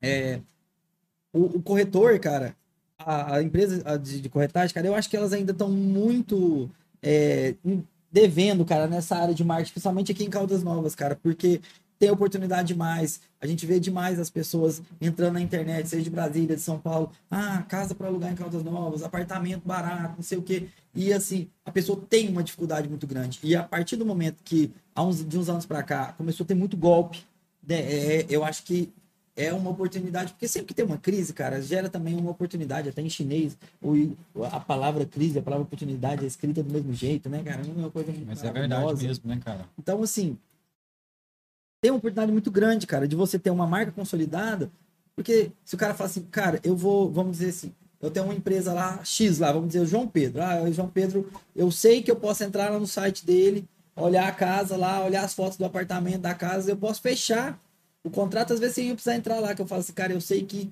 vai estar tudo certo. Que a casa vai estar em boas Vai condições, estar em boas né? condições. Funcionando, Fiação legal. pintura nova. É, então, não, então, tipo assim, confiar nas informações, porque o cara que vai fazer, eu tô falando, ah, mas eu tô querendo falar especificamente pra temporada. Véi, o cara depende completamente do, do que que vai ser mostrado pra ele, né, cara? O cara fala, ah, não, eu vou alugar uma casa lá em Pirinópolis aí, ou em Caldas Novas, Eu vou mandar alguém lá dar uma olhada e depois não é assim que os caras fazem. velho. Ah, eu quero um lugar, eu vou olhar as fotos, vou confiar no, no, no, no- corretor e vou É, fechar buscar o praticidade e agilidade. Pensa, quanto é muito mais prático em vez de mandar uma pessoa conferir e tudo mais. Não, Você é pega não. uma tarde, confere o material lá, vê, às vezes vê um, um anúncio de qualidade, às vezes a pessoa já está pesquisando, aí é onde entra o, o trabalho do- desse marketing de guerrilha, de ir atrás do cliente, de direcionar certinho, porque aí o cliente já meio que está procurando uma casa, ele vê a casa perfeita dos sonhos dele, com preço interessante. Muitas vezes, mesmo que o preço for muito caro, só dela é, atender as necessidades dele, ele já vai falar: olha, é o momento, eu tenho que aproveitar. Olha, muitos corretores ainda precisam fazer isso mesmo, mas assim, já tem alguns imobiliários que fazem.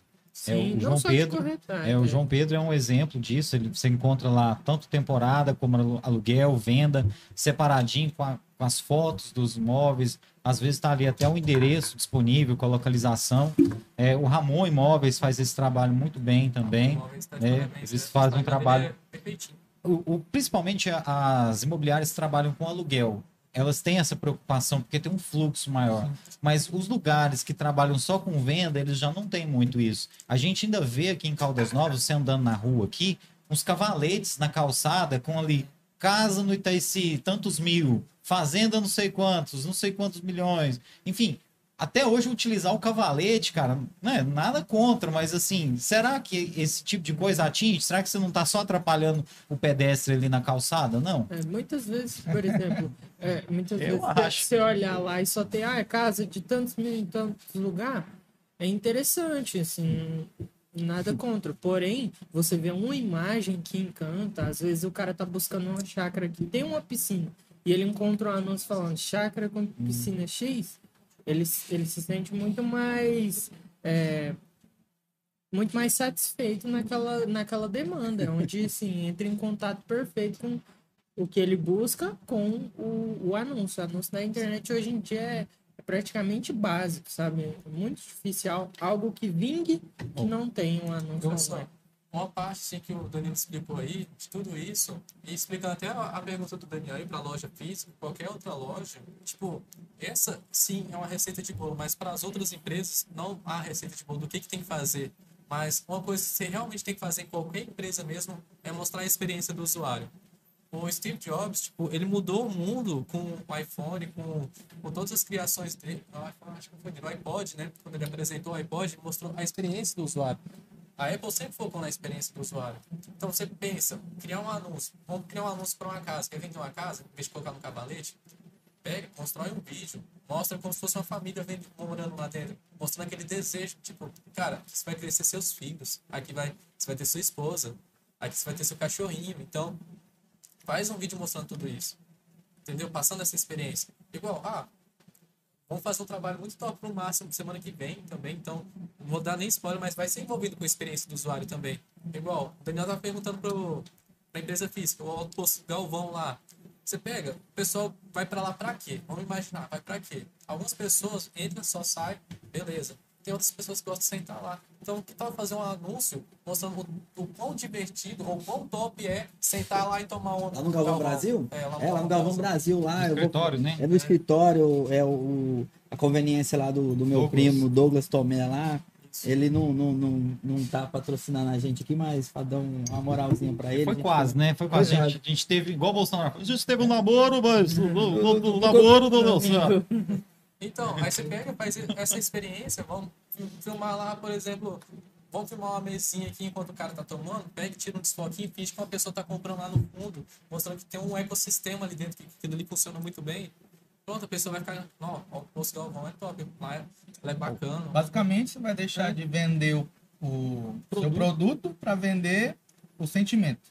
O que, que a pessoa vai sentir ali na E é, situação? é até uma questão de praticidade, de conhecimento do ambiente e do processo. A gente fez isso com um cliente bem legal, que é o 3D, que é uma empresa que faz materiais em 3D.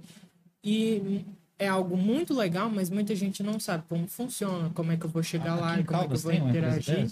Cara, eu tô precisando, viu? E, é- e aí é muito legal que mostra Verdade. mais ou menos assim o caminho, o processo todo num vídeo curto, rápido, que, que a pessoa ela entende o propósito, a mensagem, a finalização ali, e isso faz com que ela se sinta muito mais seguro, e aí é um passo é, a gente pode investir em vários passos. Ah, ter um site, ter um Instagram bem estruturado. Quanto mais passos você tiver, mais a sua marca vai se tor- tornando forte, reconhecida, mais vai se tornando fácil da pessoa entender o processo, quais promoções que estão em vigência lá e é, facilita muito assim toda a- justamente disso da experiência do usuário para ele entender como é que vai ser é, consumir lá. Você pega, por exemplo, a Netflix, é, outras empresas também do, do ramo digital, tá lá no Twitter direto.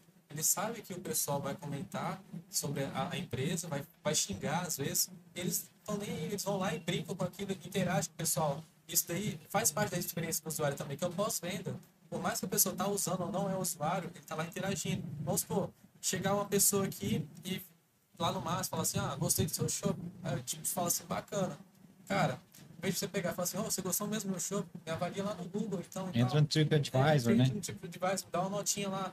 Cara, aquele, aquele carinha vai estar te ajudando a dar uma nota melhor, vai te ranquear melhor ainda no Google.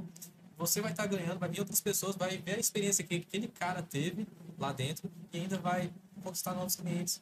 Então, a experiência do usuário é o que mais comanda assim, dentro do, E, marketing. é, e o cliente ele gosta de ser notado, principalmente se você tiver a capacidade até de falar pelo nome, não, não, não necessariamente falar, mas às vezes você vai responder um comentário. Se você responde impessoalmente, ok, ali não tem nada de errado.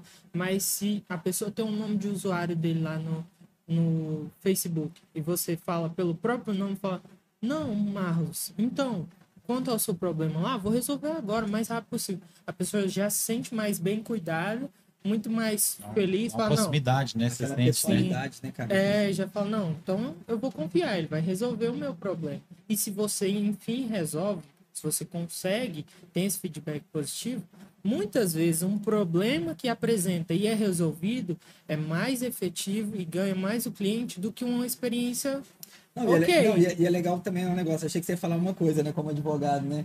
Porque é muito melhor, né, cara, você resolver um problema com o seu cliente ali na esfera da- do diálogo do que você chegar a levar isso para a esfera judicial, né, cara? Às vezes uma coisa, se você tiver um contato de possibilidade com seu cliente, que seu cliente tenha liberdade para falar, ó, o negócio é o seguinte, é, comprei um sapato na sua loja aqui, cheguei em casa, botei ele no pé, ele desmanchou. Aí o cara, tipo, o cara tá vendendo, mas não foi ele que fez.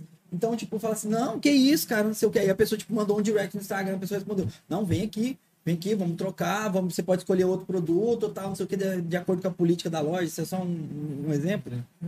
Que é um negócio que o cara vai falar assim, pô, legal, que seria muito melhor do que se o cara chegar e falar assim, cara, eu vou lá no Procon.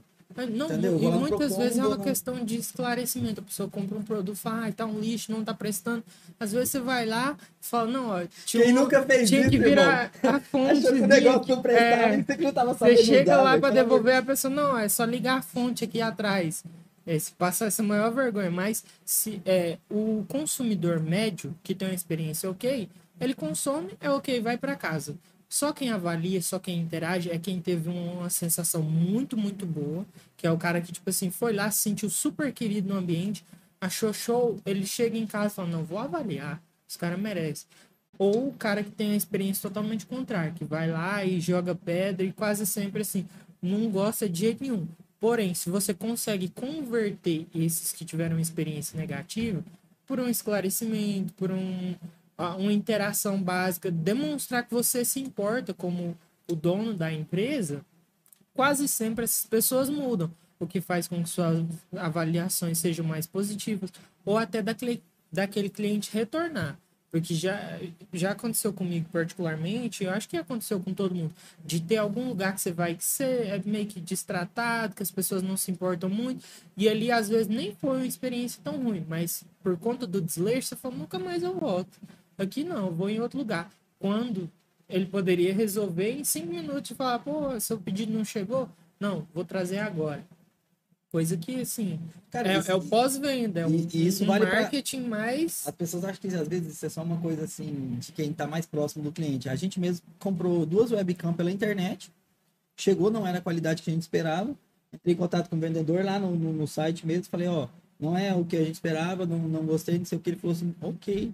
Tô te mandando o, o códigozinho com código de barra com numeração para você colocar no correio, sem custo, devolver. Beleza, dois dias depois te tornando dinheiro. Acabou, né? entendeu? Tipo assim, eu vou ficar brigando com o cliente, eu vou, Sim. eu vou perder meu tempo ganhando um pouquinho de dinheiro para poder ferrar minha marca, cara. Não, e compensa. por mais que online seja uma obrigação legal devolver, muitos não têm a muitos não, consideração. não, muitos não fazem, E cara. muitos não fazem, Deixa simplesmente entrar com o vira as processo, costas. né? É, deixa lá, porque é aquele negócio. Ele demora, trabalha, é, e trabalha também na possibilidade de alguém entrar. Muitas pessoas não querem enfrentar um litígio ainda maior, porque muitas vezes não, não vai compensar. E quando você trabalha o contrário, algo legal, essa experiência legal, você consegue assim.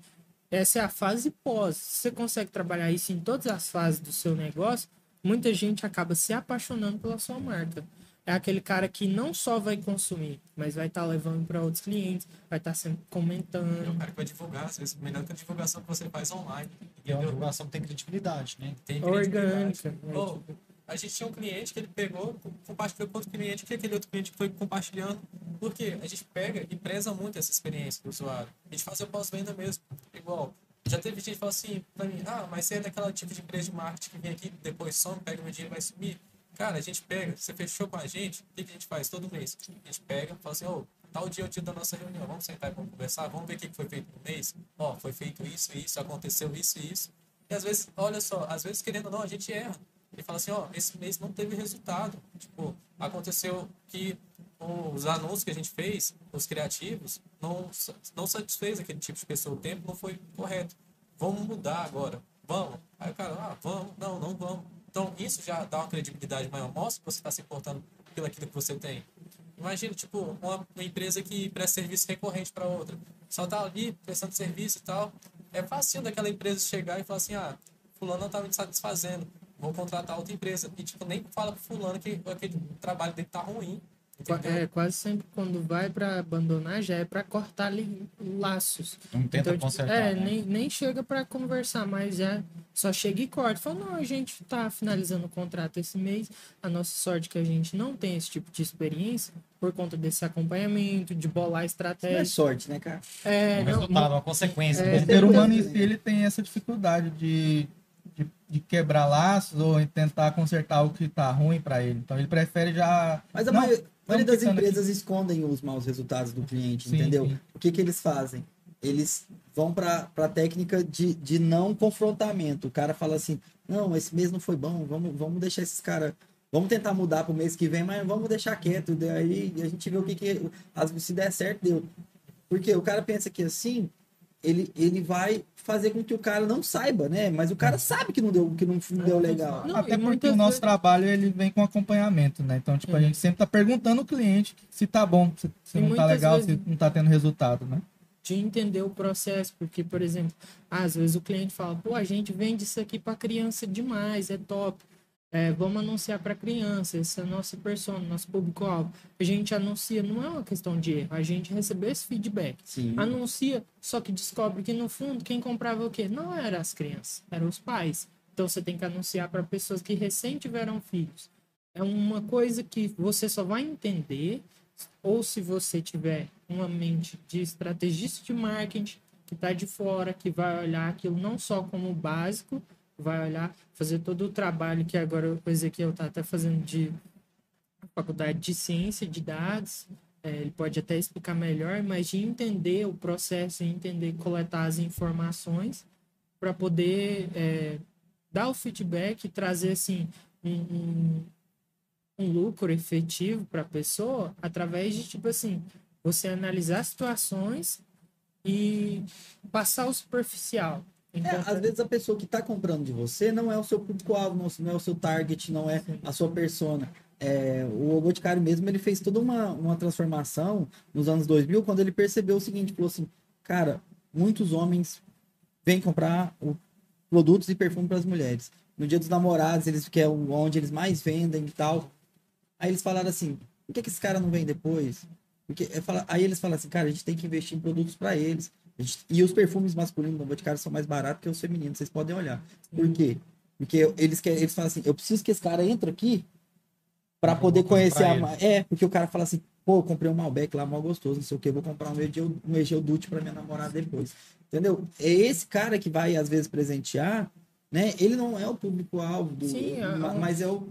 Você sabia que a gente é o quarto maior público-alvo, o maior consumidor do mundo, nós homens? Aí, primeiro vem as mulheres, as crianças, os pets, e depois nós, mano. Você sabia que o homem consome menos do que os pets, mano, no Não sabia, mundo, não. cara?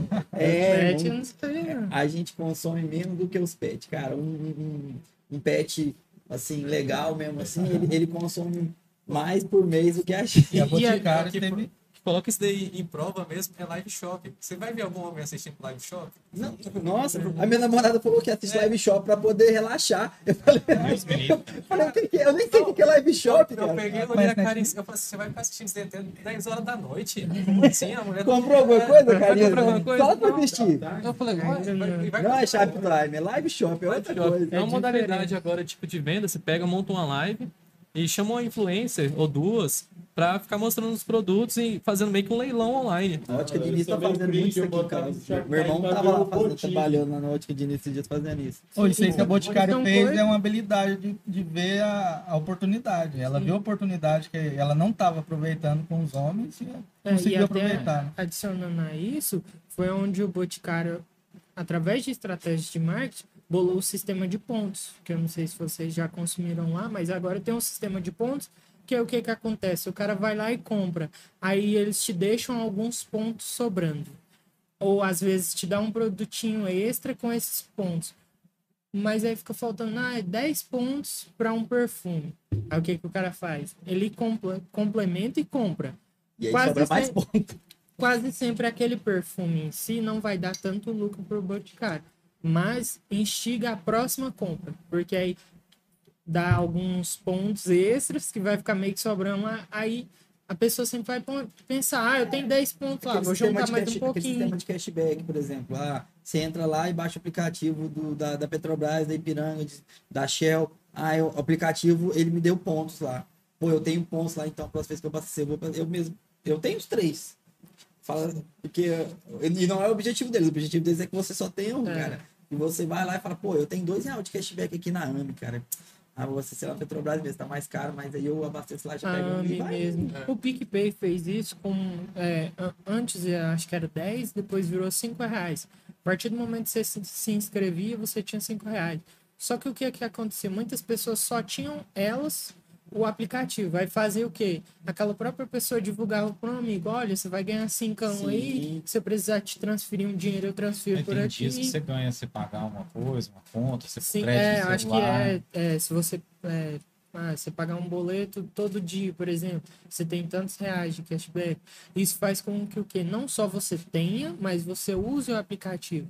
E são assim, coisinhas que às vezes a pessoa cria um aplicativo, fica lá, é parado e eu falo, ah, não sei por que, que não tá funcionando. Cara, Muitas vezes é isso, de PicPay investir salvando eu e o Evandrão, no viu, mano? dia a dia. PicPay é vida, mano. Quem tinha feito a pergunta?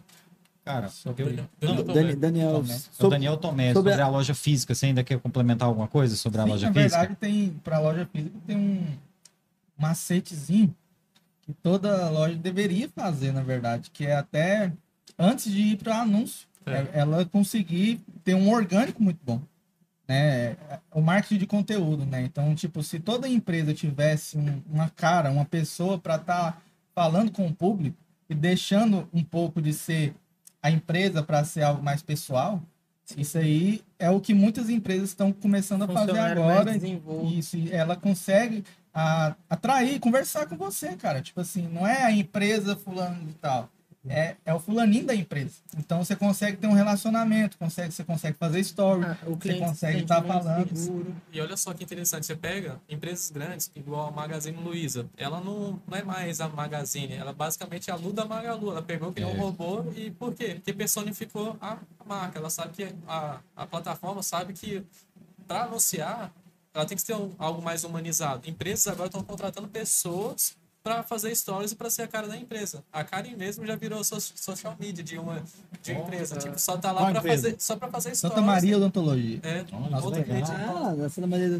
Oh, e- e, um dos nossos clientes que faz muito bem isso é a Rabelo Materiais de Construção. Se você entrar no perfil deles, você vai chorar de rir e vai querer continuar acompanhando o perfil deles, porque eles trazem um humor muito legal. Na questão de pedreira, aquele humor de pedreira e tal. É. Então tem algo. Ô, eu piro de rir quando eu abro o Instagram dele, sempre tem um- alguma Porque, coisa engraçada. Tipo, foi um insight que a gente até sentou na reunião e falou assim, ó, vamos melhorar essa, essa, o perfil de vocês. Aí eu falei assim, ó, meu avô, quando gostava de sentar lá comigo pra ver, era pedreiro fazendo pedreiragem. Pegar na obra, fazer palhaçada lá com a bitoneira, eh, jogar água no, no companheiro, fazer palhaçada. Então, pedreiro gosta de... de Brincadeira, de né? Brincadeira. É, é- a construção é um, é um serviço muito pesado e é uma coisa assim, que uma seriedade muito grande. Então, esse momento de descontração é, é necessário, né? E a gente não tá falando de pegar o perfil e virar em piada. Eu tô É. falando de trazer humor, porque Uma você. veia cômica apenas, uma veia né? cômica, porque você capta aquele cliente para ele continuar assistindo. E quando ele continua assistindo, você insere seus produtos ali. E, é uma- E ele tá mais aberto e, é e acaba que é uma coisa que está inserida no mundo do seu cliente, que quem está querendo só vender não, não, não, não sabe disso. A- não dá para você competir, às vezes, uma, o que é fácil em Caldas Novas, não tem empresas gigantescas de construção, por exemplo, como é, tem rede de construção lá em Goiânia, tem um monte de empresas, assim, não vou ficar citando o nome, que empresas gigantescas, os caras compram e conseguem vender, às vezes, num preço melhor, porque o cara compra toneladas e toneladas do mesmo produto. Então, assim, você tem que ter um diferencial. E o diferencial que você pode fazer numa empresa de menor porte é essa personalização. Você fala assim, cara, eu entendo meu cliente. Eu, eu sei que meu cliente ele não quer só comprar aqui e quer o melhor produto no menor preço, isso, aquilo. Ele quer que eu fale a linguagem dele. E isso dali é viver a vivência do cara. É você falar, ó, cara, isso aqui que você faz. A gente vive aqui também, a nossa loja também é descontraída nos momentos de. É séria nos momentos de trabalho, é descontraída nos momentos Não, e o seu cliente ele quer o melhor produto, mas o que, que é o melhor produto? É só, é só o preço baixo? Ou é uma empresa que ele pode confiar, que ele vai poder voltar lá e vai ser bem atendido? Mas se dá um preço baixo e o cara comprar, ver que o produto é ruim, você Não vai tem querer qualidade, reclamar, né? vai- E, e aí? Como é que fica o, o- o cara? Entendeu? E qua- é quase sempre quando tem alguém, um, influencer assim dentro da própria empresa, ela, ela acaba involuntariamente, ela apresenta um pouco. é, acontece muito em loja de roupa também. Se tem uma pessoa legal que faz esse trabalho, ela vai querendo ou não, vai engajar, ter um carisma interessante, vai explicar muita coisa. Muitas vezes o cliente ele não quer só o preço, ele quer entender de é, qual é aquele produto, que tamanhos que tem, como é que tá, se é, chega de semana em semana, se tem coisa nova, se não tem. E se você está sempre provendo esse conteúdo, alguns perfis é com a veia cômica, em outros, por exemplo, alguns perfis que envolvem é, médicos ou outros tratamentos psicológicos são um pouquinho mais sérios, ainda dá para trabalhar o humor, mas a pessoa quer o quê? Ela quer confiança, então você põe alguém bem vestido é, lá, você coloca uma pessoa às vezes de social e tudo mais, eu falo, pô, essa pessoa entende o que ela tá falando, eu posso confiar de ir lá e se sentir seguro, se sentir bem representado. E tudo isso assim são coisas que aí vai alinhar a persona de quem vende com quem compra. Você fazendo esse alinhamento perfeito, quase sempre a pessoa vai se sentir representada, vai gostar. Entra nesse caminho assim, aos poucos ela vai caminhando para esse status de se apaixonar pela marca, onde quer tudo da marca, quer tudo da Nike. Por quê? Porque a filosofia de vida, de corrida, de estar saudável, é a filosofia que ela vive e que ela quer demonstrar também. A quem faz isso hoje de uma forma ótima é a Harley Davidson, o espírito Harley Davidson. Tipo, o cara que, que gosta de moto custom, ele fala assim, o sonho dele é ter uma Harley e Com viver aquele estilo de vida. Então, já tá aí os exemplos na cara. Tipo, o pessoal não vê isso daí. Tipo, só, só... Tem algumas coisas que você consegue fazer meio que uma fórmula de bolo, mas você tem que fazer do seu jeito, você tem que personalizar do seu jeito. Bom, Trazer a personalidade para a marca, né? Bom, justamente isso aí que vocês estão falando, né? O cara, quando ele começa uma lojinha na internet, uma empresa qualquer, ele investe numa ideia, acaba que ele faz tudo, né? Ele vende, ele cuida da rede social, né? Enfim, ele é o garoto propaganda da parada. Só que à medida que a coisa vai tomando um corpo, acho que é necessário ele fazer esse investimento, porque ele, ele não tem aquela expertise, né? E às vezes tem umas coisinhas muito, muito simples que a agência pode fazer por ele, que ele sozinho não conseguiria fazer, e que, mesmo sendo coisas bem simples, geram um resultado imenso, né? Enorme. E até Tem de alguma de- coisa e nesse sentido que vocês podem delegar. Não, é, exemplificar? não, e só, e eu ia até falar isso, não só a questão de que, ah, o cara fala assim, eu monto empresa, né? Vamos dizer assim que eu sou um cara que já tem essa veia artística, eu sou um cara que já trabalha com rede social, eu sou- só que chega um, um ponto que você, igual você vai falar agora, você tem que delegar. Porque chega um ponto que fala assim, o tempo que eu estou perdendo produzindo esse material, eu poderia estar fazendo o que eu realmente devia, o que eu realmente preciso fazer pela empresa, que ninguém vai fazer por mim, que é gerir, que é vender re- realmente, né? Tá lá no, no- na, na linha de frente. Aí eu- É, não, e até, por exemplo, muitas vezes a pessoa olha o preço do investimento em marketing e ele não vê como um investimento. Ele fala, nossa, eu vou gastar isso aqui, vai ser ruim e tudo mais, não quero comprometer ainda mais o orçamento da empresa. Mas é é um fator de reinvestimento no negócio dele que é muito interessante, porque muitas vezes ele vai investir esse dinheiro e aí, por exemplo, ele investe o dinheiro de dois clientes dele. Só que esse dinheiro que ele investiu vai render 50 clientes por mês. Obviamente, ele saiu num lucro gigantesco. E o tempo que ele despenderia fazendo aquilo, ele pode delegar tanto essa parte mais de interação para uma pessoa dentro da equipe dele, como é, toda a parte de produção para a gente, de ge- é, gestão dos anúncios e tudo mais, para identificar e entregar para a pessoa mais adequada, que aí faz com que ele tenha tempo de, no dia dele, atender em vez de mais dois, atender mais três, mais quatro, às vezes até mais cinco, cinco clientes diários. Então, pensa, cinco clientes a mais por dia, no final do dia, pô, ele mudou até a estrutura da empresa dele. Você tem uma agência, você vai estar mais tranquilo, porque a agência vai estar cuidando dos seus anúncios, às vezes cuidando de toda a estratégia, de criar a campanha, público específico, colocar os anúncios para rodar. Não é você ter que ir lá e botar o impulsionar. Lá no impulsionar você consegue colocar um de cada vez e assim é bem limitado. Então aí usando as ferramentas certas, né, o gerenciador de anúncios, a gente cria toda a estratégia para funcionar.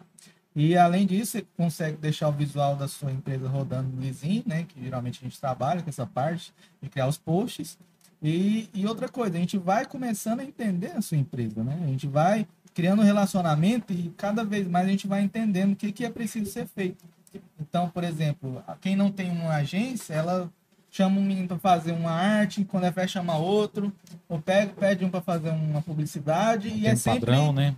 e não tem padrão nenhum, vira uma bagunça, toda hora é uma arte diferente, um Vocês já, negócio. já foram uma empresa assim, loco, para poder avaliar e falar assim, cara, eu preciso ver qual que é a identidade visual que esse cara carrega na marca dele, o que, que, ele, o que, que ele faz aqui, para eu poder saber o que eu tenho que fazer lá redes sociais. Basicamente a gente sempre vai, Então, quase todas as empresas. que Só, fazer isso. só quando é de fora que a gente não teve oportunidade, né? De Brasília.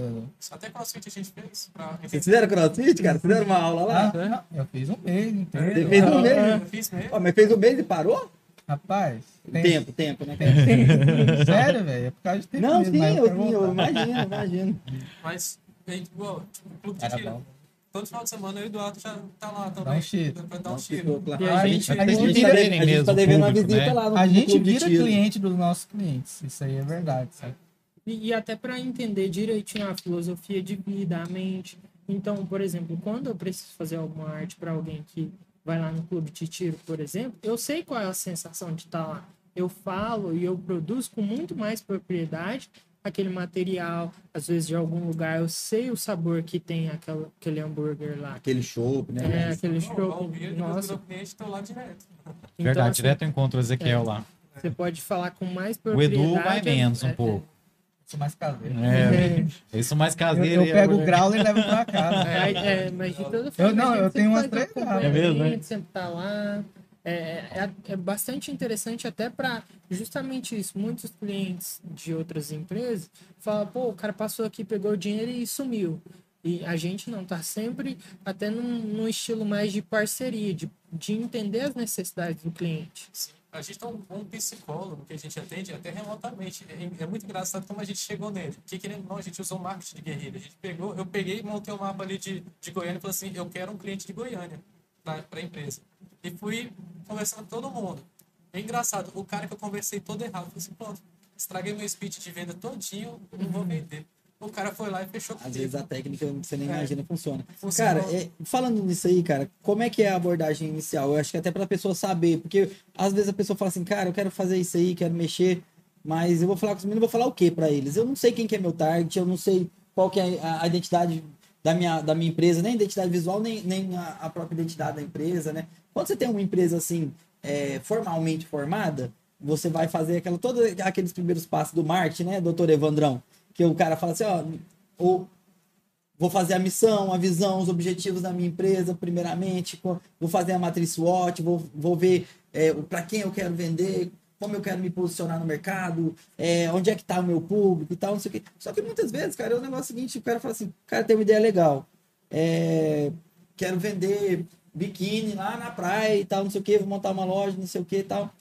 E aí o cara começa, aí o cara vai, às vezes deu certo, deu certo, tal, não sei o quê. Só que ele nunca parou para poder pensar isso, ele nunca fez essa avaliação é, intrínseca do que que tá acontecendo mesmo, né, cara? Então, assim, quando o cara vem para vocês e fala assim, ó, o cara manda um direct para vocês lá, falou assim, vocês atendem só no direct, cara, ou pessoalmente vocês atendem outro, tem um outro jeito, a gente sempre fala aqui, mas eu fico pensando, tem algum outro jeito que vocês atendem pessoal? A gente marca reunião. É, a gente faz todos os meios. Não, E-mail, mais assim.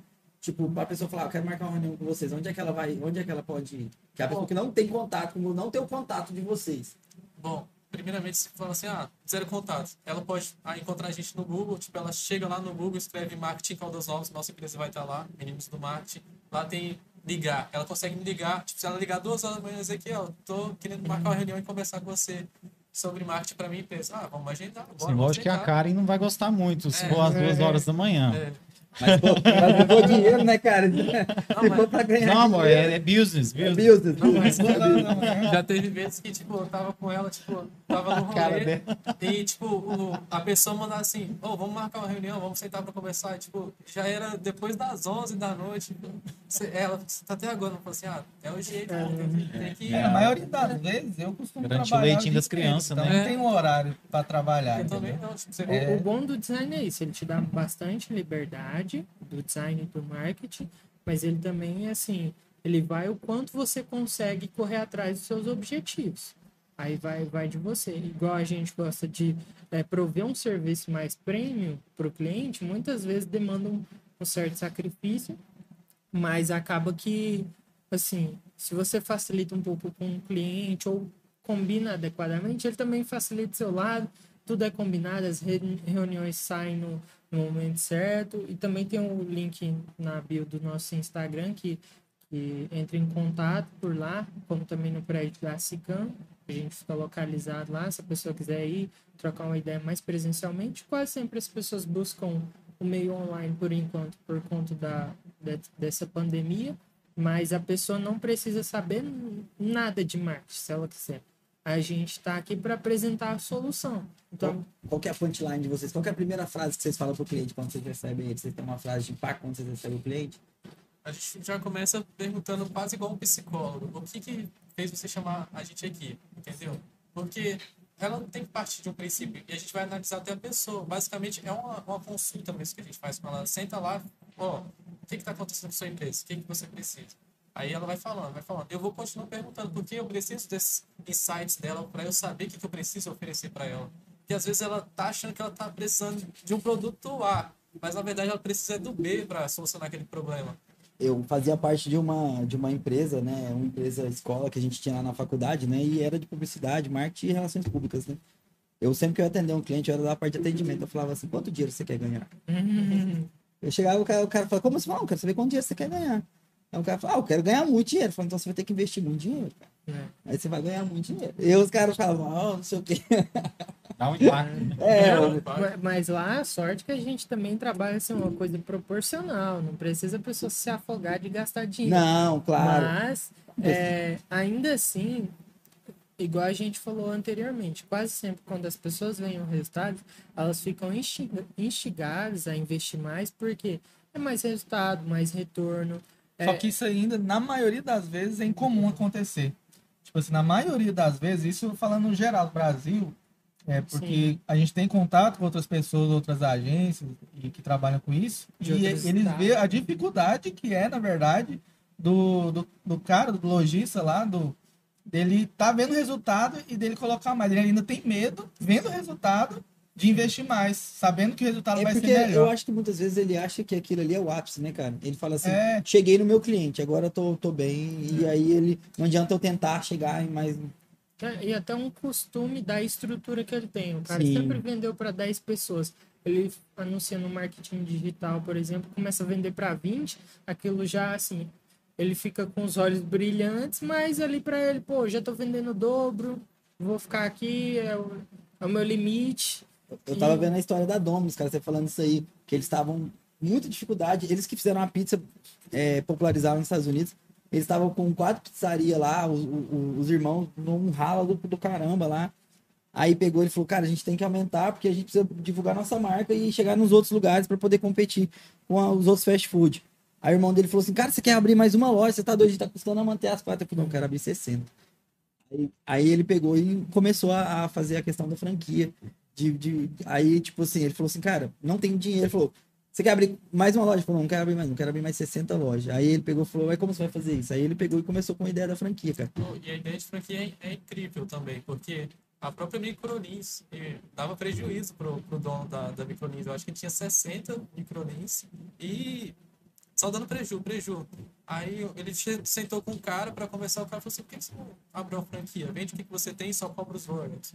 Mano, Cara. ele falou que depois disso só começou a chegar cheque pra ele começou Porque, porque você, se você tem uma marca consolidada e você não tá, tem dinheiro para poder manter os pontos de venda, e, ou não tá crescendo, não tá evoluindo, você fala assim, cara, por que, que preciso ser eu a vender? É. Por que, que eu não posso vender a minha marca para a pessoa poder. Porque a... o pessoal acha que franquia é, ah, eu comprei uma franquia, o cara vai vir aqui, vai montar a loja para mim, vai me entregar pronto para eu poder. E eu vou dar uma participação para ele. Não, cara, simplesmente o cara vai te vender a marca.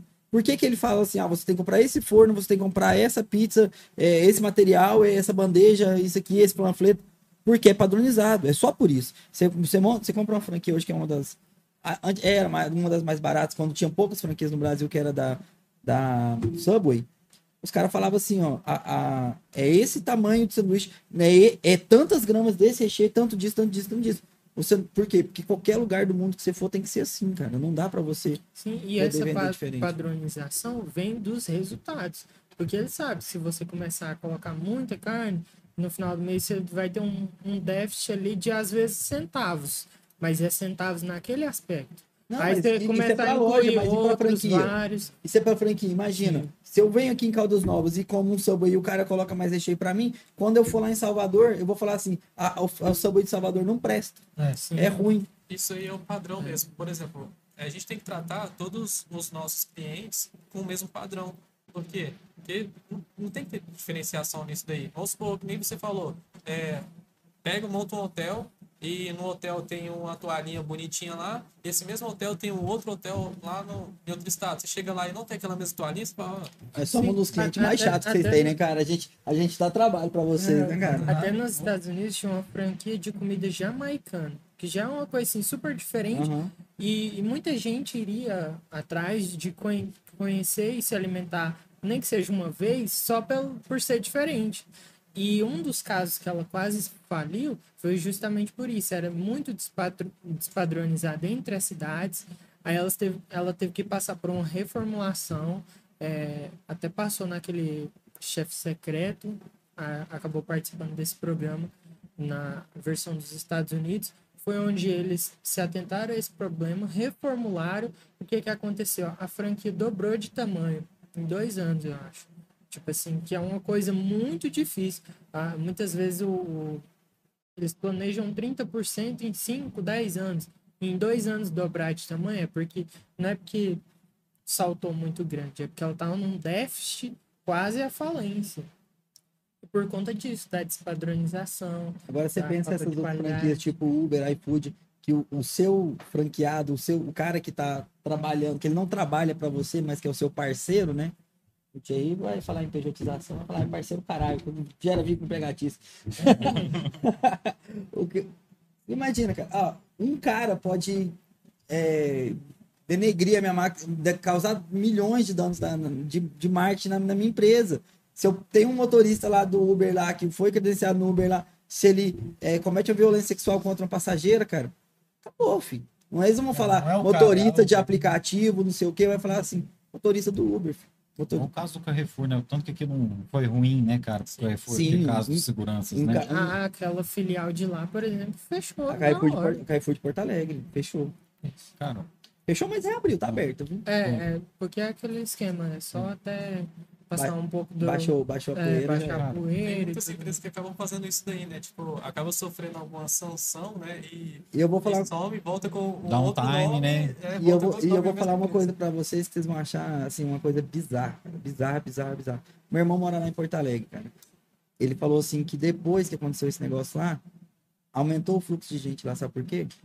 Povo de lá é muito preconceituoso e eles apoiam esse tipo de atitude, entendeu? Não é que tô dizendo aqui que Porto Alegre é cheio de, de gente preconceituosa, mas lá ainda tem sim uma, uma discriminação muito maior que nos outros estados, são dados, entendeu? E ele falou assim, cara, começou, eu pensei que ia sumir todo mundo de lá e assim você vê que às vezes um negócio assim que bizarro fa- faz a No caso, Surreal. se tornou um ponto de controvérsia, né? Aí aquele negócio, quem é contra vai criticar, quem é Sim. a favor vai estar lá, mas É igual a Van, não, assim, é igual a Van, por tá exemplo, cara. O cara da Van, ele comprou briga com uma grande parcela do Brasil, mas o público dele não era que consumia lá. Entendeu? Ah, e até interessante, no, no. Flow Podcast, ele mesmo fala que em determinado momento ele só se revelou porque ele nunca tinha aparecido. Acho que foi em 2010, 2015 que ele falou: Eu preciso aparecer, eu preciso me mostrar justamente para as pessoas terem confiabilidade e tudo Não mais. conversa, ele copiou do Ricardo Eletro.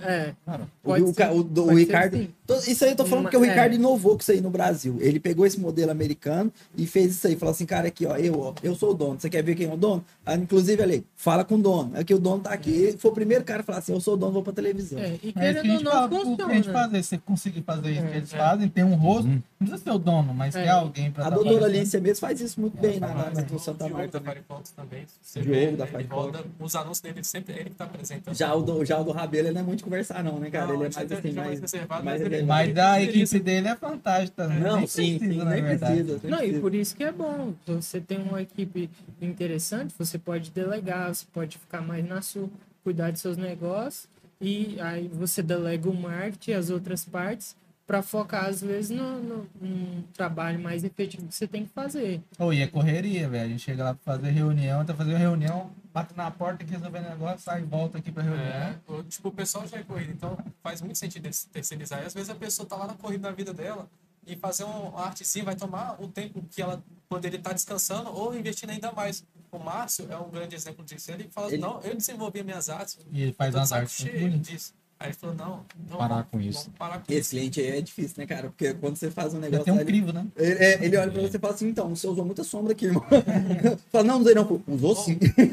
Mas isso daí é da hora. A gente tinha um outro cliente que a gente aprendeu muito com ele, que ele vendia produto de couro mesmo. E, tipo, ele também falou assim, não, a, a luva não pode aparecer assim no anúncio, por conta disso e disso e disso. Então, a gente foi Tinha criando um senso né, ainda nas nossas outras artes. Falando, não, então vamos, já que ele tá passando esse site, vamos tentar aplicar nos outros também. Então, vai melhorando ainda mais o nosso trabalho. E, é um feedback de quem conhece o produto. Porque muitas vezes vai estar artisticamente bonito e tudo mais, mas se aquilo gerar uma confusão lá, esse lado aqui, a frente ou verso, no fim, o propósito que era apresentar e demonstrar o produto da melhor forma, não foi atendido. Então, se ele te der esse feedback, fala, e até por isso é interessante a gente trabalha com um regime de alterações de demonstrar para o cliente mesmo. E isso é é uma questão de se assegurar muito. muito. Muitas pessoas não fazem e limitam as alterações. Ó, pode alterar duas vezes aqui só. A gente tem um regime um pouco mais diferenciado, que dá um pouco mais de liberdade para o cliente sair 100% Vocês satisfeito. apresentam opções para os clientes também? Quando, você não tá, quando vocês estão começando, que você não conhece bem assim, o, o gosto É, do cliente, sim, você fala assim, ó, pode ser assim, assim. Qua- É quase sempre a gente vai desenvolvendo a identidade visual nesse esquema de você apresentar algumas opções. O cliente mesmo já fala, pô, eu quero trabalhar com cores azuis. Porque, assim, essas são as cores da minha empresa e tudo mais. Ali a gente já separa alguns tons, define algumas fontes. Ele tá lembrando quando eu falei que eu queria Por exemplo, a gente tenta não, não criar, por exemplo, mais de uma opção. Tipo, desse jeito que você falou. Por quê? A gente, primeiro, a gente quer conhecer, a gente conversa bastante para entender. Assim, Para já tentar criar algo assertivo. Então, é, geralmente, quase todas as vezes, meio que já é aprovado de primeira. Porque o trabalho que a gente fez antes, para conhecer o gosto do cliente, para entender como é que é o produto, foi bem feito. Então, não tem essa necessidade de você criar opção. Porque, na verdade, nesse trabalho que a gente faz, quanto mais opção você dá pro cliente, mais confuso Não, você é. deixa ele. Geralmente, Sim. cos- costumeiramente, você tem que dar mais opção ao cliente, assim, na, na minha opinião, quando o cara tá começando, quando ele tá sa- partindo do zero. Porque se o cara fala assim, ah, eu quero um não sei o quê. Por exemplo, eu, eu, eu- a minha especialidade é, é não em, em construção, assim, de...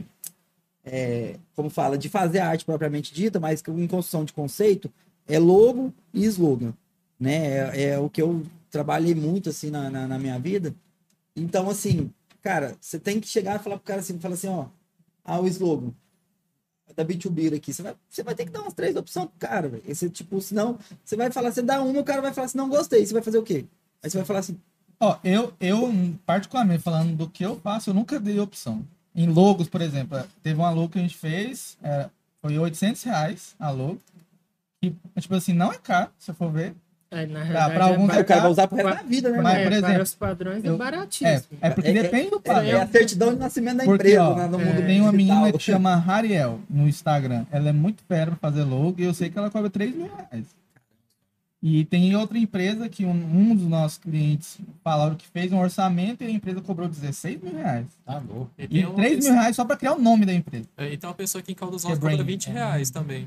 Tem. É, mas não é a Isso, gente então- não, tá? Nossa, Pra velho, você 20 ver que reais, tem- cara. Então, então e o preço depende bastante, Depende. porque, por exemplo, essa menina, ela só pega duas logos para fazer por mês. É o único trabalho que ela pega. Ela fica um mês inteiro fazendo duas logos. É dois projetos que ela pega. É 6 mil conto por mês.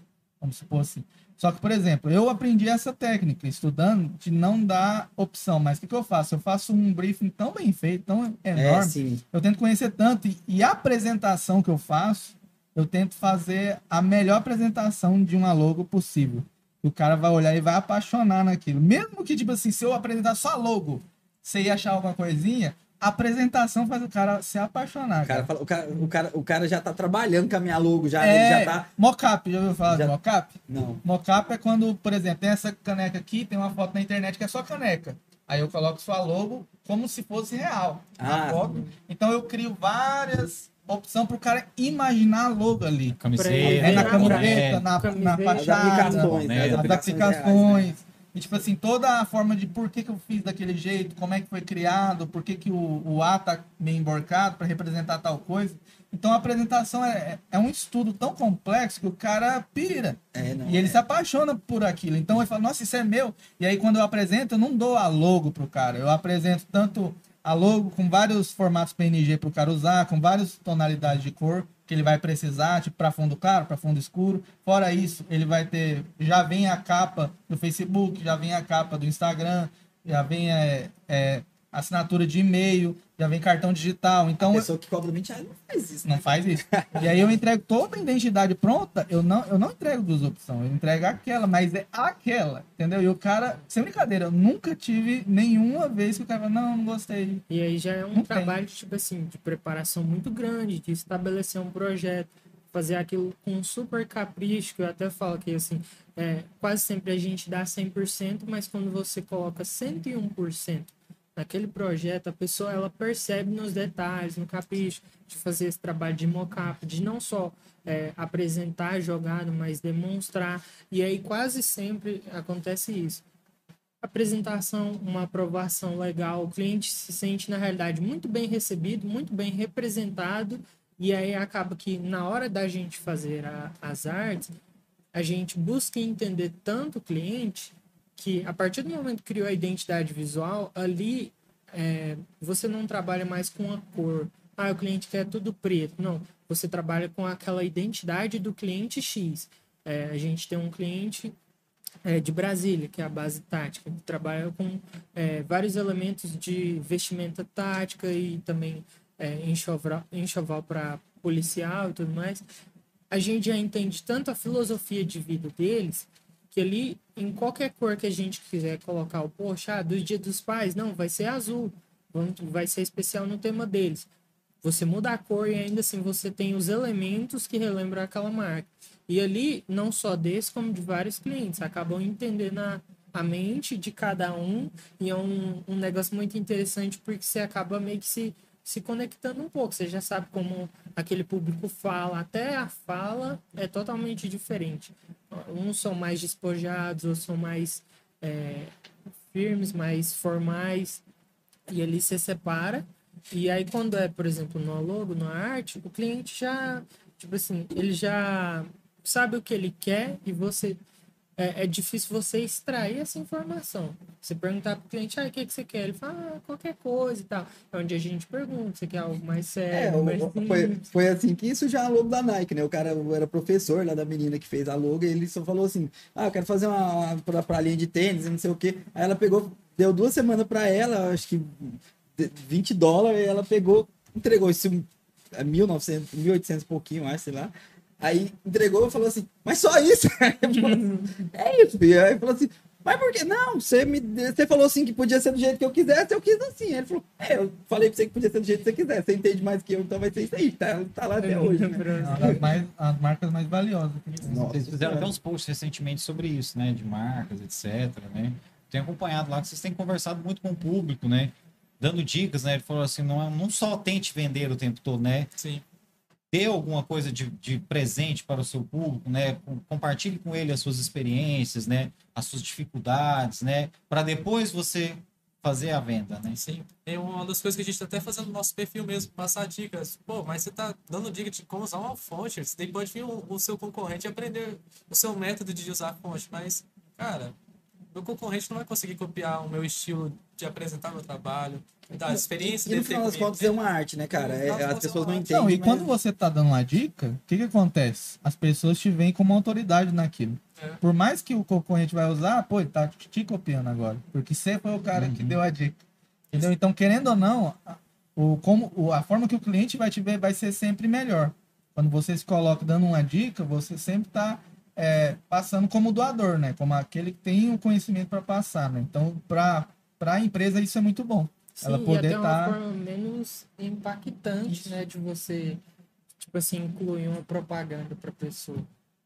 Você tá passando propaganda diretão, a pessoa uma hora vai ficar meio de saco cheio. Agora, se você bloquear seu perfil. é, provém um conteúdo massa, a pessoa se sente Só, só, só fala em venda, em venda, em venda. Cara, é, quem foi que falou que a gente não ia ficar duas horas falando aqui? A mãe do Ezequiel, né? A mãe do. Ezequiel, postou. Mãe do Ezequiel, um abraço. A gente já duas horas e quinze já Pô, falando aqui e já. nós viu? nem falamos como que nasceu a agência. Né? É, Acho que a gente cara. não podia encerrar Agora é mais sem... duas, né? Mas, assim, a gente fazer um resuminho Vamos, pra gente. vamos, vamos do, come, do, do começo pro fim, né? É, A gente inverteu hoje, né? Normalmente a gente pede o pessoal para contar a história no início, mas como é que surgiu os meninos do marketing e por que meninos do marketing? Essa daí é legal. É, sim, esse daí surge até um pouquinho antes da, da própria empresa. É, o Eduardo vai contar um pouco da vida dele, mas eu e o Danilo também teve também nosso, nosso pedaço de vida aí. É. Mas o, o meu início assim com marketing, como é que foi? Foi no próprio YouTube. Eu, eu era adolescente, não tinha nada para fazer, gostava de jogar pra caramba, jogava direto. Assim, ah, vou começar a colocar minhas gameplay aqui no YouTube. E comecei a colocar lá no meu canalzinho, que se chama MKDevice, igual meu perfil do, do, no Instagram. Se a pessoa colocar no YouTube até hoje, vai achar meus vídeos lá. Da época eu tava passando aquele período de mudança de voz e tudo. Ó, É muito engraçado. Mata, mata, mata. Ah, mas já mudou, né? Já, já mudou. Agora dá, pronto, já? falar. Pô, velho. É, aí eu comecei ali, comecei. É, vi tutoriais de como editar vídeo, como capturar imagem, como fazer live stream naquela época e, e fui aprendendo. E, tipo, nisso daí eu criei uma comunidade de gamers aqui em Caldas Novas também. Peguei várias pessoas que gostavam de videogame e taquei no mesmo balaio e comecei a postar minhas gameplay e tudo e o canal foi crescendo. E chegou momentos que eu cheguei em vídeo meu bater 80 mil visualizações. caralho, mano. É, cheguei a ter dois mil e poucos inscritos, mas, sim, chega um momento que a gente fala assim, não, eu cresci, eu não sou mais tanto dos games assim. Depois que os games saiu, eu pensei, não consegui ocupar com outra atividade, mas tenho muita vontade de voltar. E assim foi o start que eu tive no meio, assim, do marketing. No, eu, com 14 anos, ou 15, eu consegui um contrato com uma empresa lá de Los Angeles, que chamava Machinima. Que era uma network, tipo, você só podia monetizar seu canal se você tivesse uma network por trás do seu canal. Então, eu, tipo, eu loucão, criança, corri atrás, entrei em contato com os caras em inglês, mandando tweet para eles, conversando, e eles falaram, não, seu canal é bem bacana, você tá hábil para entrar na Machinima. Aí você só vai precisar que seu pai assine seus contratos aqui e tudo. E, tipo, meu pai foi o cara que falou assim, não, gostei, vai, vai fundo. Eu vi com uma empresa que lá no norte-americano tá confiando num menino desse daí e foi junto. Aí, tipo, no futuro a empresa foi comprada pela Warner Bros. Aí depois mudou várias coisas e, e acabou sumindo, mudou o estilo do YouTube. Hoje a pessoa, qualquer pessoa consegue monetizar seu canal sozinha. Você não fez seu Unitune, É, não, e vale ressaltar que a mesma empresa que fechou contrato com o BRKS Edu, vários youtubers de, de muito sucesso, assim, que na, na época tava meio que vivendo esse flow de aprender no processo. E foi muito legal essa experiência, porque eu cheguei a conhecer youtubers assim que, tipo, naquela época estavam gigantes, hoje em dia estão maiores ainda. Tipo, tinha um cara que contava histórias de terror, que é de Goiânia, o Ambu Play. Eu cheguei a conversar com ele no, no próprio Skype, conhecer outros youtubers também ali no Skype, tipo, que hoje eu não consigo nem ter contato mais com os caras. É, pro De player de tão League of, é, pro player de League of Legends também ali no meio, então tipo, foi uma experiência muito incrível. Eu falei assim, ah, guardei aquilo ali pra mim e consegui aplicar hoje em dia com isso daí. Pra montar a própria empresa. Isso, né? e eu, tipo, o. Danilo tipo, acompanhou muito isso comigo, agora já fazendo gancho pra entrar no lado dele, que ele também fez essa parte dessa comunidade gamer daqui de Caldas Novas. A gente criou um grupo que, quando a gente viu, não tava só game, tinha otaku lá no meio, tinha é, uns, uns cara- otaku, que gosta de Não tinha só game, mas só tinha nerd. só tinha nerd, só tinha nerd lá no meio. Ô, a gente conseguiu fazer até evento lá no Jardim Japonês que lotou aquele negócio lá. Aí, tá vendo? Sim, QI pois- mínimo pra entrar no grupo era 180. nada, todo mundo era bem recebido, mas, Até o Daniel também tava lá. Não, ele tá assistindo, hein? mas Não, se você puxar lá no meu Facebook, vai ter uma foto, foto dele lá no Jardim Japonês com a roupa de São Paulo. Não. Todo mundo de preto, com roupa de anime. todo mundo roqueiro. e ele com a camiseta de São E, Paulo. e- e ele fazendo cosplay do Rogério Ceni. Meu amigo. Não, mas foi, foi muito interessante que, tipo, também foi meio que assim comigo. Eu, eu comecei nesse ramo quando eu ganhei meu primeiro computador e na época eu não tinha internet em casa. Existia internet na... Só tinha o Paint É. pra mexer. Existia internet na É época, aqui. mas não era muito comum. É, as pessoas, difícil. tipo assim, era quem tinha era empresas. Hoje em dia as pessoas nascem com internet, acho que a gente nasceu com internet, né, cara? Tem uma coisa. E aí eu lembro que eu tinha um jogo instalado no, no PC, que era Max Payne, e tinha o Photoshop. Nossa, o filme é horrível eu- Max Payne, eu não assisti não. mesmo, Demais. mas esse jogo é bom. Mas o jogo é O sensacional. 3 que se passa no Brasil. Sim, é, evoluiu até pro Xbox 360, se passando no Brasil. Mas aí na época eu comecei a se mexer bem, sem pretensão, sem entender muito, porque ah, eu queria fazer justamente essas coisas, ah, pintar o cabelo de outra cor, aumentar o olho, fazer montagem besta com foto minha, dos meus amigos, dos meus parentes. Queria fazer, mas não queria fazer no mundo real, né? Falou assim, Sim. vou fazer aqui pra ver como fica, né? Não, e a gente fazia de zoeira, uns com os outros amigos. E é, é, a partir do momento que você aprende uma habilidade dessa por conta própria, acaba sendo útil para fazer coisas para amigos. Aí depois já trabalhei com isso em vários lugares, dedicados em empresa, tipo, tá numa empresa específica trabalhando fazer um marketing dela lá dentro. Depois eu acabei saindo por conta dessa da, da pandemia, né? Todo mundo foi demitido. E aí na época eu saí também, mas eu, eu refiz o meu portfólio e falei, não, vou atrás de uma empresa. Quando eu cheguei para ser contratado pela empresa, Ezequiel de sócio. Falei, pô, tamo em casa, Não, mano, é deixa eu conversar com um ele. dia antes do Danilo aparecer lá no escritório, eu mandei mensagem pro primo dele. Assim, ô Alan, passa o número do Danilo aí. Ele Não, não, da hora.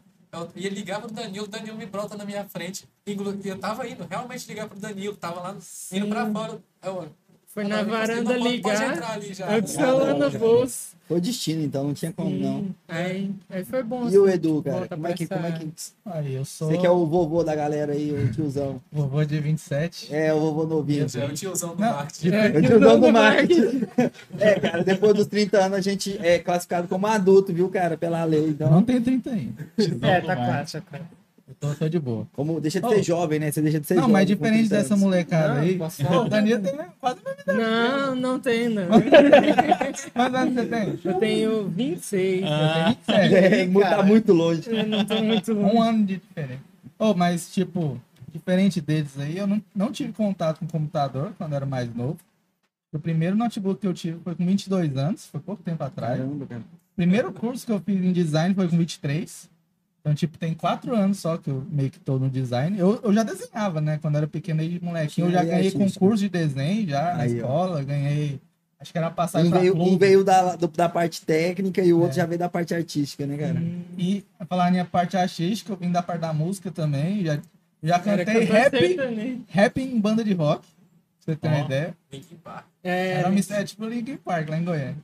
Ele É, parece racionais- o DJ do Linkin racionais Park, com né, Linkin cara? Park. Joey Han é japonês. Você lembra ele, viu, O cara? Mike Shinoda. o Martino. Aí também já cantei sertanejo, não gostando. Foi pior que ele cantava bem. Mas é o que dava dinheiro, né? Assim, pra mim não, né? Não deu, É não. porque assim, eu pensei, não, esse negócio vai dar dinheiro. Aí eu esqueci que tinha que saber cantar, né? Ah, entendi. Tem essa Ah, parte. Faltava paixão, cara. Faltava É. paixão. Não, mas sabe o que, que é? Falar a verdade pra você. Eu tinha.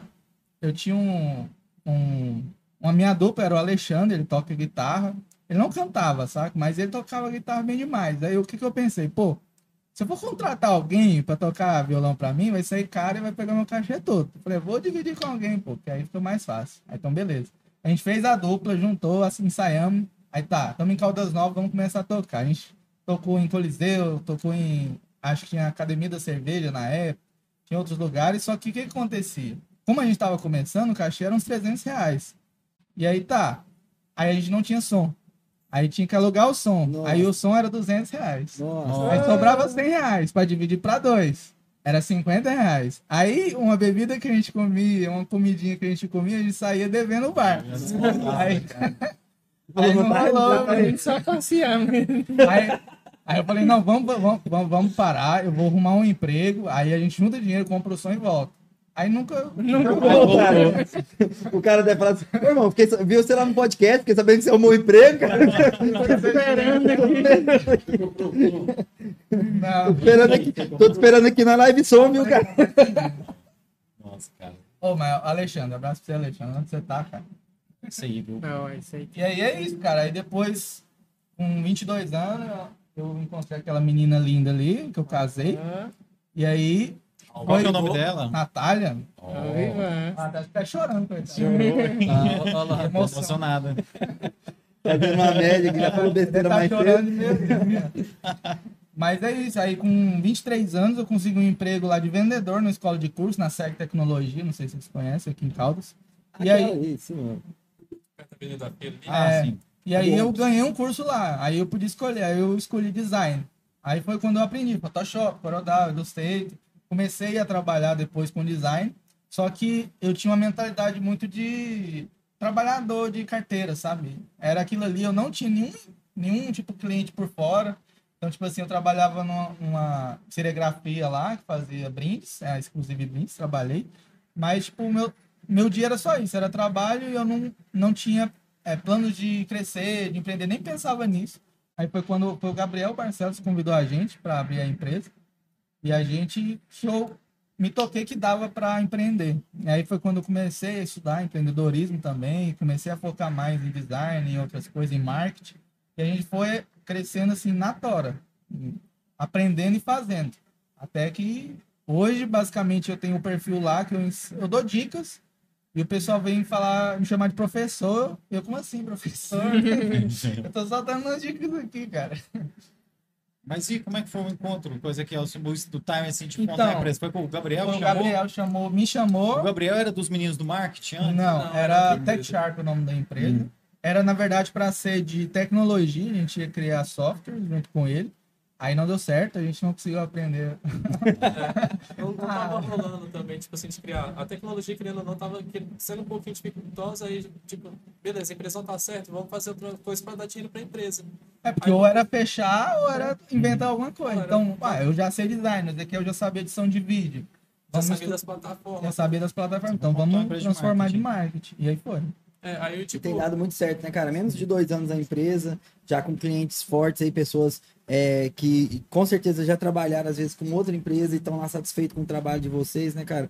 Isso é muito legal. Inclusive, nós aqui estamos satisfeitos com A o tá trabalho muito de feliz, vocês. espero muito que seja feliz. uma parceria duradoura mesmo. É, eu acho que tem muita coisa pra gente poder falar ainda, cara, mas já estamos É, a quase duas tá horas meia estourando nosso... Estouramos, né? Geralmente a gente só fala duas horas, mas como é três pessoas, a gente entende que o tempo é mais assim. Mas a gente quer vocês aqui em outra oportunidade, não aqui, no nosso novo estúdio, né? No nosso novo. Pô, eu quero vir aqui depois, cara, quando eu for lançar o curso do Canva. Do Canva, Sim, né? olha aí, Então, vamos depois. Vou lançar um interessante curso. pra Acho que agora- Acho que agora vamos ter que fazer uma com cada um depois para poder falar cada um de uma coisa. demais. Tem muito papo para poder falar. A gente tem que falar do mundo do mundo otaku aqui com você. É, essa conferência aí, É, eu lembro que fizeram até matéria na TV Caldas, review mano. Não, não, Anime. Eu vou recuperar o arquivo lá na TV Caldas e vou postar pessoa pessoal. pra. É um vídeo onde tem vários moleques correndo com a mão pra trás. Não, isso não é mais minha geração, é. não. Minha geração Eu vou recuperar esse vídeo Ele aqui mesmo tem um tema legal demais para poder falar, cara. Falar, falar sobre, sobre estratégia de marketing para quem não pode fazer marketing, cara. Porque o próprio advogado é um cara que não pode fazer um marketing explícito. Agora Médico, dentista, não pode viu? fazer, É, pode fazer marketing explícito. Então, assim, são desafios que ainda esses profissionais têm, né? Recentemente, você vê, Marcos, tanto que é restrito esse negócio, que agora, eu acho que não tem nem um mês, liberaram o funcionamento, cara. Você vê, a gente não podia fazer isso, né, cara? Então, assim, graças Nossa, a Deus, né? né? É, lá nos Estados Unidos, lá o cara põe a cara dele no banco lá e coloca, É, fala assim, o melhor advogado do pode de Oregon lá, e o cara põe lá e põe um negócio exigem que, a- que as cores sejam Sim, sóbrias, né? Que a imagem sejam sóbrias, né, cara? Então, e não podia nem o impulsionamento agora É. que liberou. E assim foi comemorado, porque é, é bem complicado mesmo, né, cara? Acho que a gente tem oportunidade depois de falar sobre Ah, isso aí. Com certeza. Tem oportunidade para falar disso daí, tem oportunidade para falar de dados também, se algum Não, quiser. com certeza. Sim, Eu fiquei super interessado nisso aí É, que o Danilo falou que bom, você tá a gente vai falar um pouco em off disso aí depois também. Cara, quero agradecer a presença de vocês. É, pedir pra cada um dar um recadinho final Isso. aí, rapidão. É, deixa cada um dar um, um tchau aí. Eu não vou falar assim pra vocês falar sobre alguma coisa que ele deixou de falar, porque eu acho que tem É, muita tem coisa. muita coisa. Nossa, vocês- senão Então, o cada- Edu sai daqui só 5 horas da manhã, mano. É, cada um tá. Pessoal, A mulher dele já tá olhando assim, Cadê batendo o- o pezinho ali. Fome. Próxima vez Ela quer ir traz lá naquele violão. McDonald's, tá ligado? Daquela piada que eu fiz. É, É, vai cobrar, né, irmão? Infelizmente, né? Então, Plantou pessoal, gole, se você quer dar um up nos seus resultados na internet, é Meninos do MKT no Instagram. E também se você quer aprender design, ou se você quer poder desenrolar suas próprias artes, você está iniciando agora, ou então se você já conhece, só que você quer fazer de uma forma mais rápida, usando o Canva, segue lá, Canva para agências. Logo eu vou estar lançando um curso lá, bem bacana. Beleza. É, aproveitar aqui, o meu vai ser mais para agradecer o pessoal, que eu achei bem bacana aqui. Primeiramente, o primeiro que eu vi aqui foi o Israel Carneiro, né? O famoso professor de história aqui, ele não vai gostar disso, mas vou falar. Famoso Panda também. Olha, É, é um apelido carinhoso que o pessoal do Vetor. É, ca- carinhosamente foi apelidado lá no Vetor. É, foi um professor nosso lá, muito massa as aulas dele. Sempre gostei, sou apaixonado por história, principalmente por guerra. Então, se algum dia ele quiser falar sobre guerra aí, chama você ele já meu ouviu o podcast dele? Já, já peguei aquele primeiro lá. É, vai já. falar, fala com ele sobre a quarta grande guerra ninja. Ó, massa. Agora puxou longe. O Daniel, To- Daniel Tomé já foi até muito motivo de zoação aqui no podcast, já com a camiseta do São Paulo. Um abração pra ele, um grande amigo meu. Outro amigo meu que tá aqui também, o Hipólito Júnior. Um grande abraço pra ele. Basicamente um irmão, não só um amigo. Isso aí, galera. Sim. E você, Ah, né, cara? né, Não eu- pode deixar, né? Sim. Manda um abraço pra mãe e ver que ela tá assistindo É, a gente. Eu não sei se ela Vencemos se ela o tá assistindo. desafio, É, hein? Como que ela um abraço chama? pra Um ela. abraço aí pra Maria Santana e Vencemos o Tá aí, desafio, dona tá Maria, hein? Não, eu queria agradecer o convite de vocês para vir aqui. É sempre muito interessante conversar com quem gosta de ouvir com qualidade, trocar um papo interessante. Agradecer todo mundo que despendeu um pouquinho do seu tempo para assistir a gente em casa, que veio lá do, do meu Instagram ou do Instagram dos meninos e que quis conhecer um pouco da gente, um pouco do nosso processo de trabalho e qualquer coisa chama no Insta. Tamo chama junto. nós. Chama no Insta meninos. Gente, bola, obrigado vocês que acompanharam a gente até agora. Boa noite, valeu demais da conta. Foi um prazer inenarrável estar com vocês. Gente, na semana que vem, a gente tá de casa nova. A gente vai estar envolvido aí nesse processo de mudança. E provavelmente, pessoal, nessa terça-feira a gente não vai ter o nosso encontro tradicional por conta dessa mudança de estúdio. É, a gente está trabalhando aí para na próxima sexta-feira a gente retornar de casa nova, mostrando aí um novo espaço para vocês. E a gente pede que vocês continuem com a gente aí, né? A gente levando essa mensagem e agradecer, né, o Marlos. É, para quem não sabe, o Marlos cedeu né, a casa dele para ser o estúdio durante todos esses meses, né, que o Tudo em um Podcast está no ar. Desde o mês de fevereiro a gente está no ar e sempre foi aqui na casa do Marlos. E agora, né, a gente, o programa está criando maioridade e vai procurar a casa própria, né? Então, se alguém quiser roubar, ainda dá tempo. Agradecer, cara. O? Nossa, Equipamento. roubar as contas, né? Os boletos pra pagar. Agradecer muito o João Pedro Imóveis, né? Todos os nossos parceiros, o Empório B2B, o Caldas App, os meninos do marketing, né? São as pessoas que estão fazendo se tornar esse sonho possível. Na semana que vem a gente está de casa nova, é uma sala lá no Shopping CTC. A gente vai poder receber o pessoal com mais comodidade, é, com mais profissionalismo. E a gente, em breve, vai poder receber, inclusive, a visita de vocês aí, do nosso público lá, novos entrevistados, e vai ser uma oportunidade aí da gente continuar esse projeto de uma forma diferente. E agradecer muito o Marlos, né, por todo esse tempo Que aí. isso aí. Não, palmas pro Márcio aí. Ah, pelo amor de Deus. Ô, Evandro, corta, não critica feio. Valeu, Marlão. Falou. É nóis, galera.